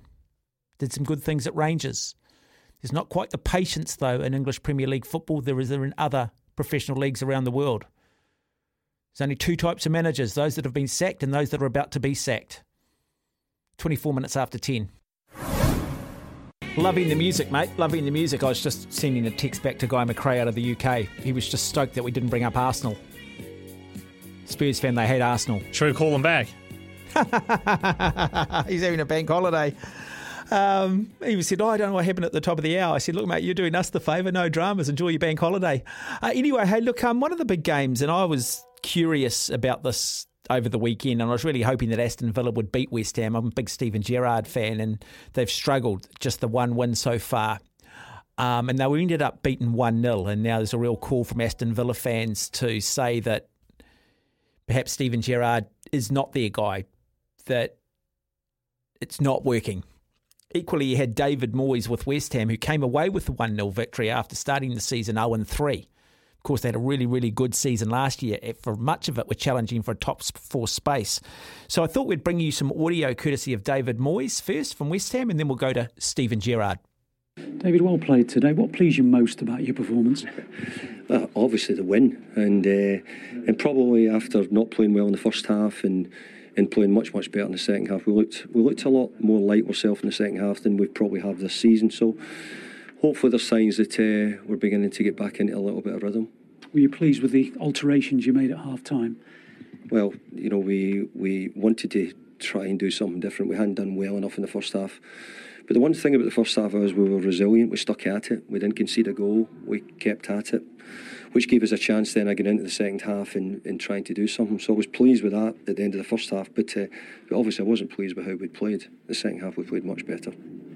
Was that a performance that had been coming? Have you seen that developing over the last few weeks? Well, I hadn't seen the first half coming. the second half, I'd felt that we were, you know, we were beginning to get a bit more like ourselves and played a bit more with a bit more confidence. And but then I didn't like the last five minutes where we kept giving the ball away and giving them the ball back for them to have some more attack. So, uh, look, the the first win for us was was really important today, and uh, you know the players have worked hard to get it, and they showed a lot of commitment, a lot of resilience as well. Was it significant that you played away on Thursday but backed it up with a win today? Yeah, and I think that uh, you know the Thursday Sunday stuff is really or can be really difficult, and the managers who've been involved in it all know what I'm talking about, and you know something about it psychologically can can make it hard, and especially to come away from home after a Thursday game. So. Uh, great credit to the players. They've they've gone about it. We've had a, two good wins now. With a good win in, in midweek, and we've got a good win today away from home. So hopefully this is a start, and we'll we'll try to push on now. They're one of those clubs. I, I, it amazes me just how popular West Ham is in this country. I speak to so many people, and you expect to sort of always hear the Liverpools, the Uniteds, Chelsea's, which you do, Arsenal, but almost the next team is always West Ham, East Londoners. Let's hear from Under Siege manager, and maybe starting to understand the pressure that goes with managing an English Premier League team. It's former Liverpool great Steven Gerrard. About today's performance. Steve, what concerned you most about today's performance? Um, we we give a lot to the game. I can't fault the lads' effort, application. They, they've they've gone out there and fought uh, against a really good good opponent. Uh, we played ever so well first half. We were in control, without creating an awful lot. Um, but I was happy with large parts of our first half performance, and then the game's in the balance. I said to the players at half time, we need to go and take the points away from West Ham if we can. Continue to do the things we're doing, control, counter press them well, keep asking questions, but we couldn't find that bit of quality to get ourselves in front. Um, we were obviously unlucky with the goal we scored from a set play first half, and then obviously a big moment went against us, a deflected goal.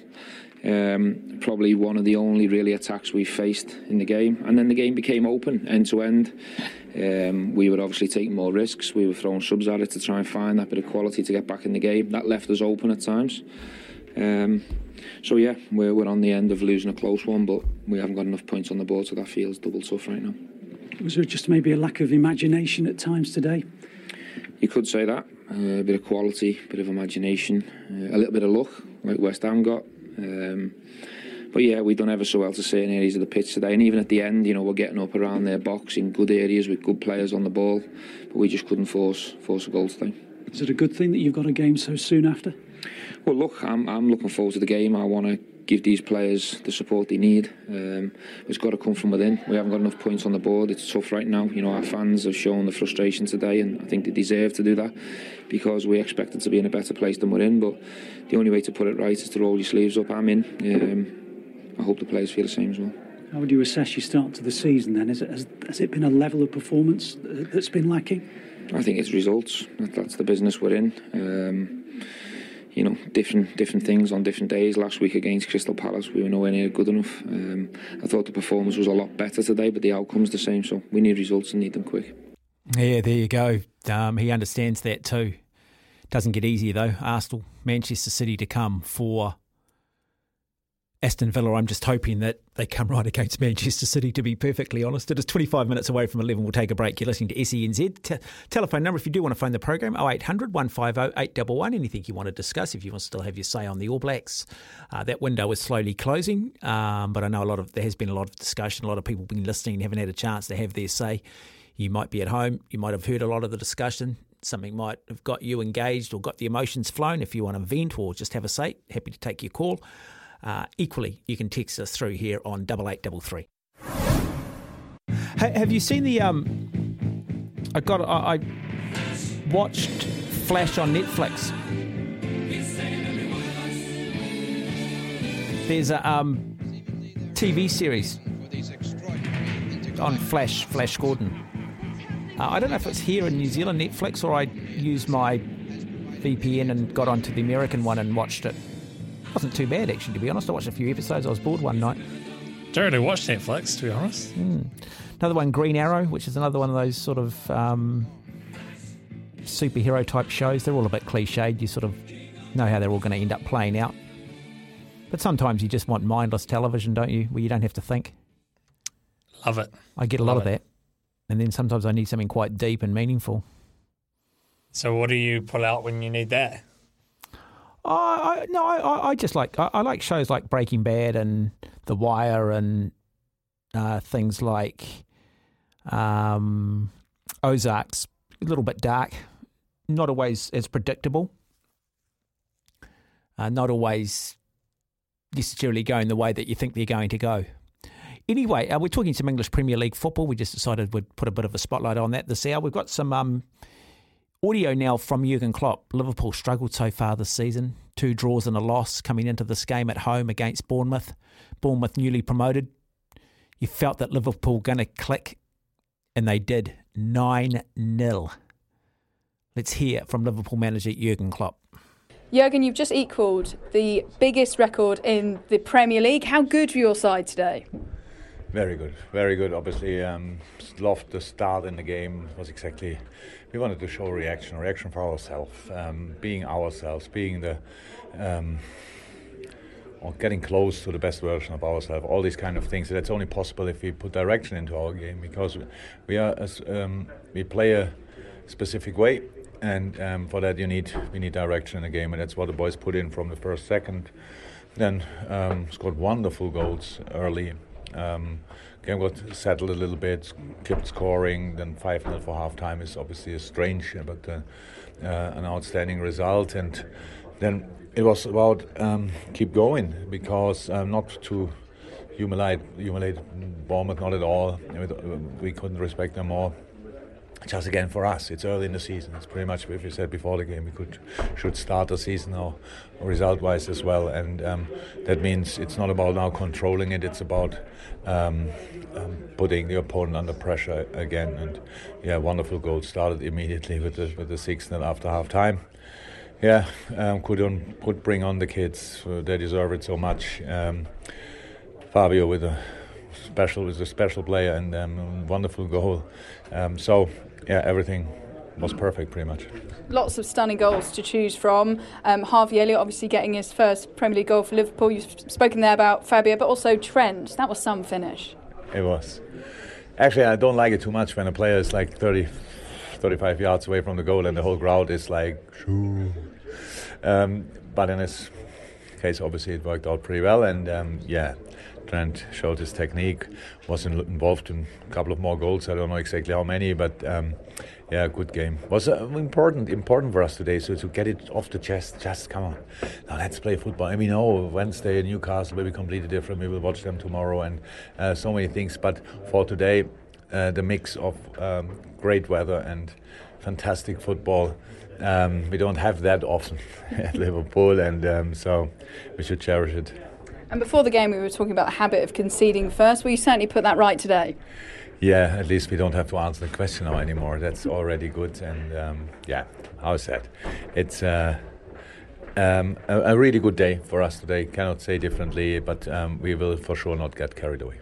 And just finally, how important is it to then build on this ahead of Newcastle next week? It's all about. It's all about. Um, we, we, we all know if you want to be successful in this league, um, you have to be. You have to show consistency, and um, and that's what we have to to start doing now. Because, um, but that's actually used to be a strength of us. Just um, that we that we don't. When we found a way that we don't stop, and that's what we have to do. But again, completely different opponent big quality, new striker, and blah blah blah. But we will watch them tomorrow. Analyze starts tomorrow if you want, um, and then we will see how we, what we can do against Newcastle.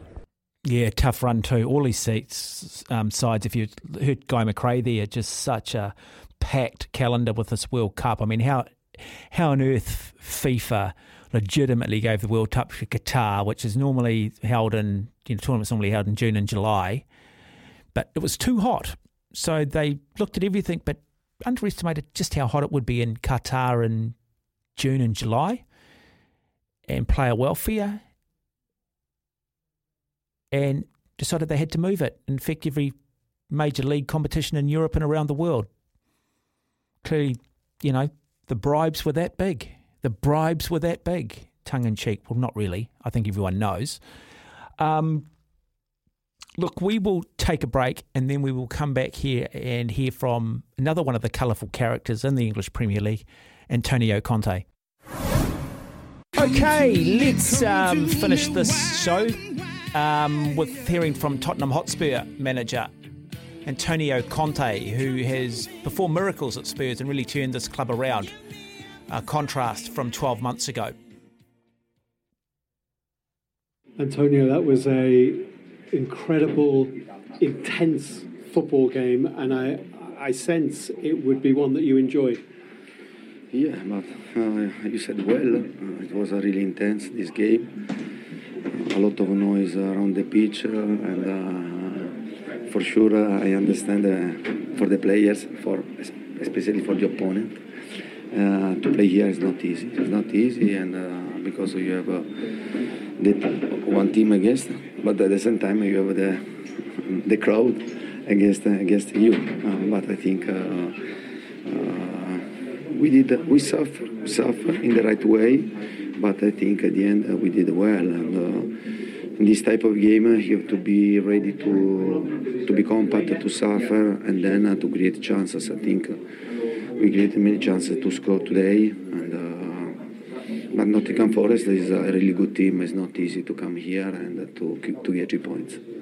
And your front three, or we could say front four, because we can include Richarlison in that, always will cause the opposition problems. However much the other side might have possession of the ball, you know that on the counter attack, those three, four players are going to are going to give you chances.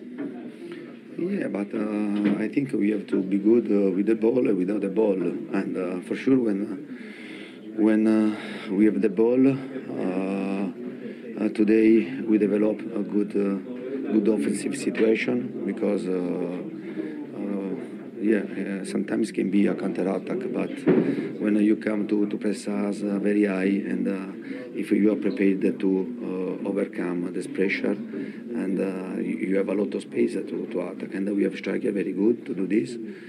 With the ball, I think uh, we are trying to, to work and uh, to, to, to improve, but to dominate this game is not easy.